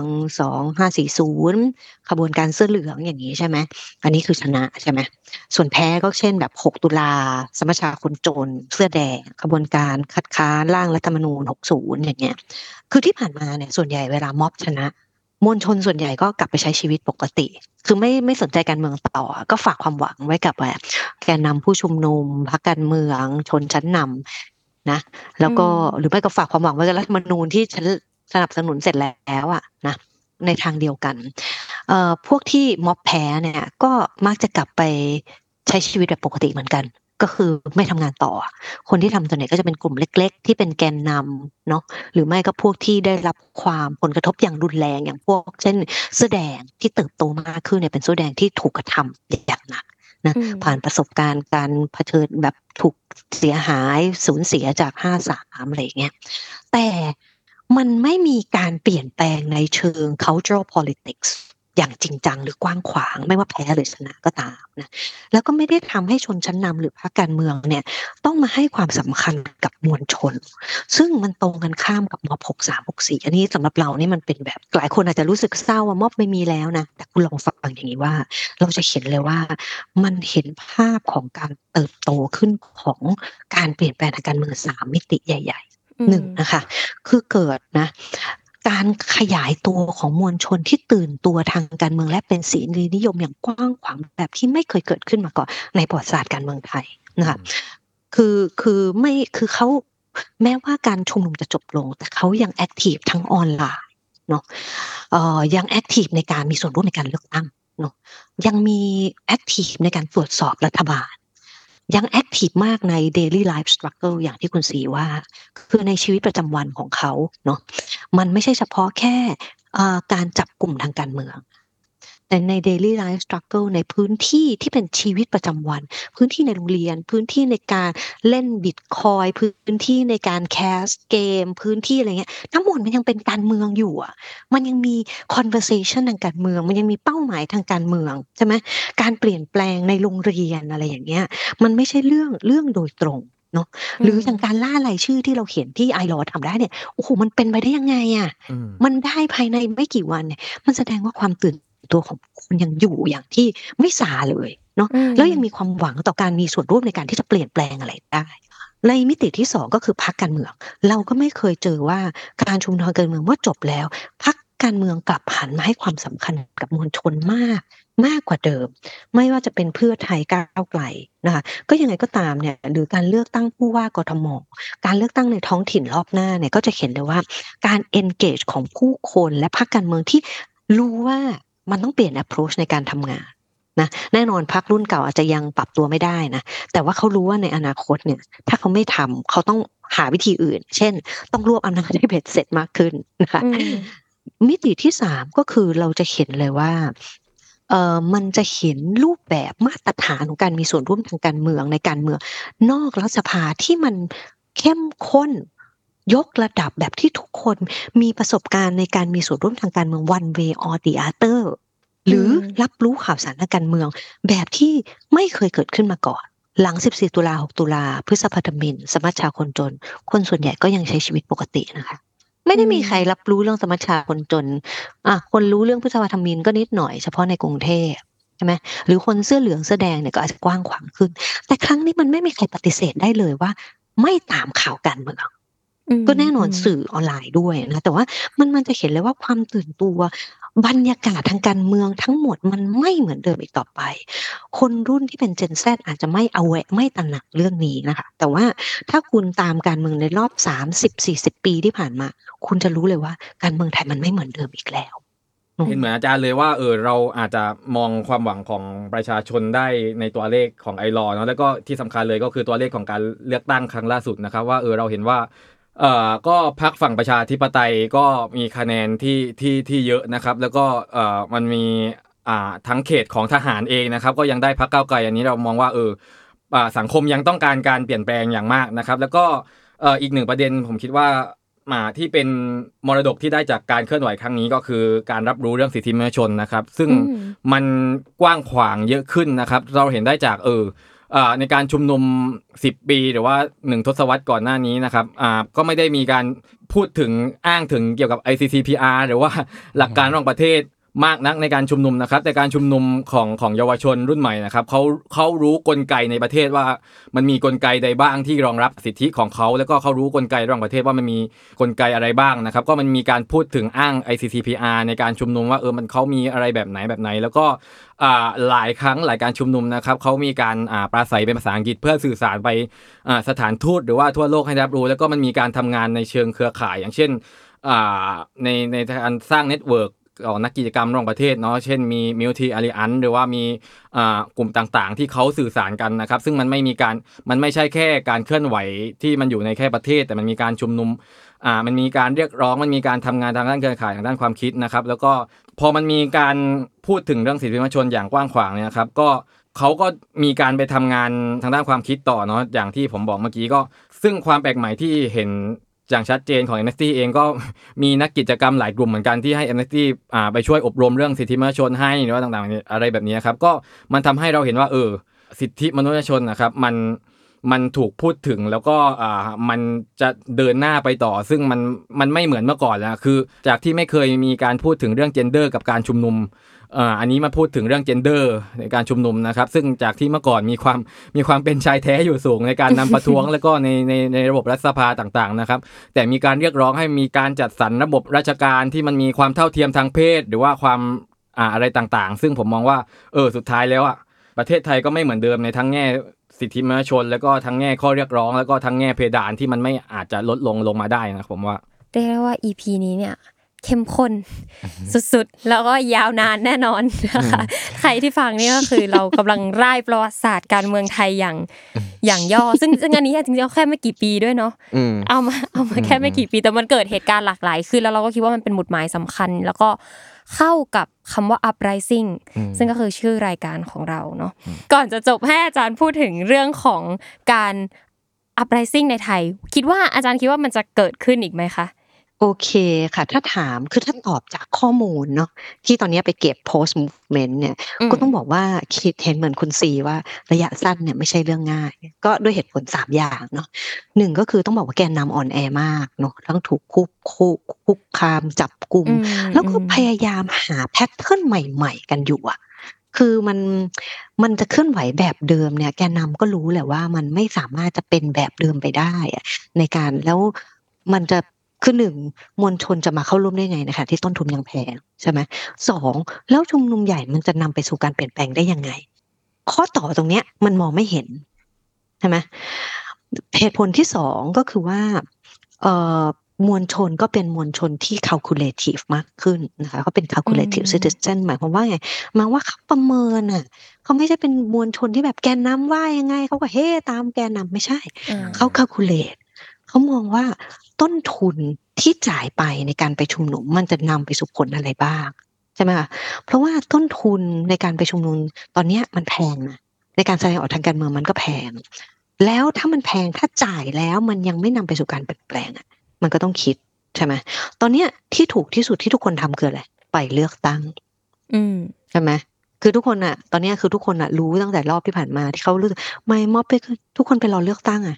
รอเลือกตั้งเนี่ยต้นทุนต่ำประสิทธิภาพสูง ชนะแน่นอน ตั้งแต่เลือกตั้งผู้ว่ากทม เลือกตั้งรอบนี้เองใช่ไหมหรือการ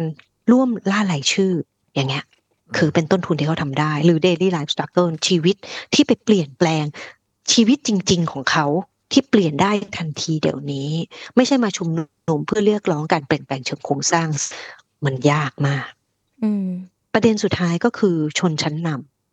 ชนชั้นนำเนี่ยก็ต้องบอกว่าเออไม่ใช่ว่าชนชั้นนำเปลี่ยนแปลงไปแบบที่เห็นใจผู้คนมากขึ้นนะไม่ใช่ ซึ่งอันนี้เป็นปกติของทั่วโลกนะ มันไม่มีประเทศไหนในโลกที่ได้ประชาธิปไตยมาแบบที่ว่าชนชั้นนำโอ้ในที่สุดก็เห็นใจแล้วว่าพวกคนมีความต้องการในสิทธิอย่างแท้จริงเราขอมอบให้ท่านมันไม่มีเพราะว่า การผูกขาดอำนาจของเขามันผูกขาดกับทั้งผลประโยชน์ ทั้งการอยู่ในระบบปกติที่เขาสร้างมาอย่างยาวนานในทางตรงกันข้ามนะคะ ชนชั้นทำไทยเนี่ยปรับตัวได้เก่งมากขึ้นในฐานะ competitive authoritarian นะเขาเริ่มเรียนรู้แพทเทิร์นในการจัดการนะเอ่อจัดการกับการชุมนุมทำให้ต้นทุนมันแพงทำให้ความรุนแรงเป็นนอมในการมีส่วนร่วมทางการเมืองเนาะอืมในอีกด้านหนึ่งเขาก็โคออฟ ชนชั้นนำที่เป็นฝ่ายเคยอยู่ในฝ่ายประชาธิปไตย เช่น อาจจะโคออฟบางส่วนของเพื่อไทยใช่ไหมก็ทำให้เขามีความชอบธรรมมากขึ้นสามก็คือสำหรับชนชั้นนำเนี่ยก็คือการจ่ายต้นทุนแค่นี้มันยังไม่แพง เขาจ่ายได้อืมแค่เนี้ยแล้วยังอยู่ในโครงข่ายอำนาจแต่แต่แต่แต่นะคะ คือถ้าประเมินจากแบบไปเก็บข้อมูลน่ะ นะสังคมเทรนด์มันนะตอนนี้มันเป็นแบบเนี้ย แต่เราก็ต้องบอกว่าในฐานะรักรัฐศาสตร์ที่ตามการเมืองมาหลายสิบปีเนี่ยเราก็ต้องบอกว่าเมืองไทยมัน full of surprise อืมที่ผ่านมานักรัฐศาสตร์ไม่เคยเดาอะไรถูกเลยนะคะ หรือนักข่าวก็ไม่เคยเดาอะไรกันถูกเลยใช่ไหมจริงค่ะจริงมันจริงมันมันทุกอย่างอะมันเกิดขึ้นไม่ว่าจะเป็นการชุมนุม แมสระดับความเข้มข้นหรือการปรับตัวของอีลีทไทยอย่างเงี้ย จริงเราอยู่ในโลกที่เราไม่รู้เลยซ้ำว่ามันเกิดอะไรขึ้น เพราะฉะนั้นถ้ามีเงื่อนไขสองสามอย่างนี้ เราอาจจะเขียนการชุมนุมใหญ่ในอนาคตก็ได้ เงื่อนไขแรกก็คือ แกนนำเนี่ยพัฒนาอินโนเวชันใหม่ ๆ แล้วก็มีการ decentralize แกนนำไปสู่แกนนำที่ทุกคนเป็นแกนนำได้จริง ๆ คือทุกคน กลายเป็นแกนนำจริง ๆและมี innovation ในการทำงานร่วมกันจริง ๆ ที่จะเขียนว่าไอพลัง sanity เนี่ยคือการพลังทบทวีเนี่ยหนึ่งบวกหนึ่งไม่เท่ากับสองเนี่ยหนึ่งบวกหนึ่งเท่ากับสิบได้เนี่ยถ้ามันมี innovation แบบนี้ได้ มันจึงจะทำให้คนรู้สึกว่าการชุมนุมประท้วงมันคุ้มพออมสองก็คือแมสมีพลวัตนะคะคือเราไม่สามารถประเมินได้เลยว่า โลกออนไลน์มันจะนำมวลชนไปสู่อะไรในอนาคต หรือไอ้ decentralizer มันจะนำไปสู่อะไรนะคะหรือว่าใน long term เนี่ยไอ้ association norm เนี่ยคือคือต้องบอกว่าประเทศที่มันเป็นประชาธิปไตย มันไม่ได้เป็นประชาธิปไตยเพราะมันเลือกตั้งนะแต่เพราะมันมีสิ่งที่เรียกว่าชีวิตแบบคบค้าสมาคม คือ associative life เนี่ยคือคือมันมีการจับกลุ่มของประชาชนแบบที่ไม่ต้องเป็นเฉพาะเรื่องการเมือง แล้วมันเป็นฐานในการที่ทำให้เมื่อมีการต้องเรียกร้องอะไรขึ้นมา คนสามารถรวมกันได้ทันที อย่างเช่นเราเห็นน่ะด้อมต่างๆ ใช่ไหมของ K-POP เนี่ยเป็นฟ u n เดชันที่สำคัญของการมี association ก่อนที่จะมีม็อบในการชุมนุมโลกออนไลน์เป็น association แต่ว่าอย่างในประเทศยุโรปอเมริกาเนี่ยการมี association แบบเนี้ยมันเป็นนอมปกติไง ก็ง่ายๆคนหลังเกษียณน่ะสามารถรวมกลุ่มกันทำอะไรได้เยอะแยะไปหมดใช่ไหมแต่เมืองไทยมันยังไม่มีแบบนอมแบบ association แบบนั้น คือถ้ามันมีมากขึ้นเรื่อยๆ ในคนรุ่นเนี้ยมันก็ในระยะยาวมันจะทำให้เกิดการชุมนุมมีต้นทุนที่ต่ำมาก คือแบบไปได้เลยนะคะอืมแล้วก็เรื่องสุดท้ายก็คือชนชั้นนำที่ไม่ปรับตัวเลยเนี่ย เอ่อแม้ว่าเราจะบอกว่าชนชั้นนำเนี่ยเป็น competitive authoritarian เนาะคือเป็นเผด็จการที่มีความสามารถในการแข่งขันกับระบอบประชาธิปไตยได้พอสมควรแต่ว่า ยังไงก็ตามในปัจจุบันเขาก็เผชิญกับวิกฤตความชอบธรรมเนาะซึ่งไอ้วิกฤตความชอบธรรมแบบนี้เนี่ยมันอยู่ในหลากหลายมิติมากเราไม่ต้องพูดอะนะคดีสองสามวันห้าหกเจ็ดแปดวันที่ผ่านมาเนี่ยมันก็เยอะไปหมดอะใช่ไหม เออแล้วสองก็คือมันไม่มีพื้นที่ให้คนกลาง ๆ เลย ที่ปกติเป็นคนแบบ ไม่ ฉันไม่ได้อยากมีส่วนร่วมทางการเมือง ฉันแบบไม่เลือกฝ่ายไหน ถ้ามันไม่มีพื้นที่ให้คนกลาง ๆ แบบนี้เลยอะ นะ แล้วผลักให้คนกลาง ๆ เหล่านี้ต้องเลือกข้างเนี่ย มันก็จะทำให้มวลชนที่อยู่ฝ่ายฝั่ง ทั้งสองฝั่ง ฝั่งใดฝั่งหนึ่งขยายตัวมากขึ้น แล้วถ้ามันเกิดทริกเกอร์อะไรขึ้นมาคริสิสอะไร แม้แต่ไม่มากนักเนี่ย วิกฤตทางการทางเศรษฐกิจ วิกฤตการการเกิดการสูญเสียอะไรที่มันรุนแรงมากเนี่ยนะ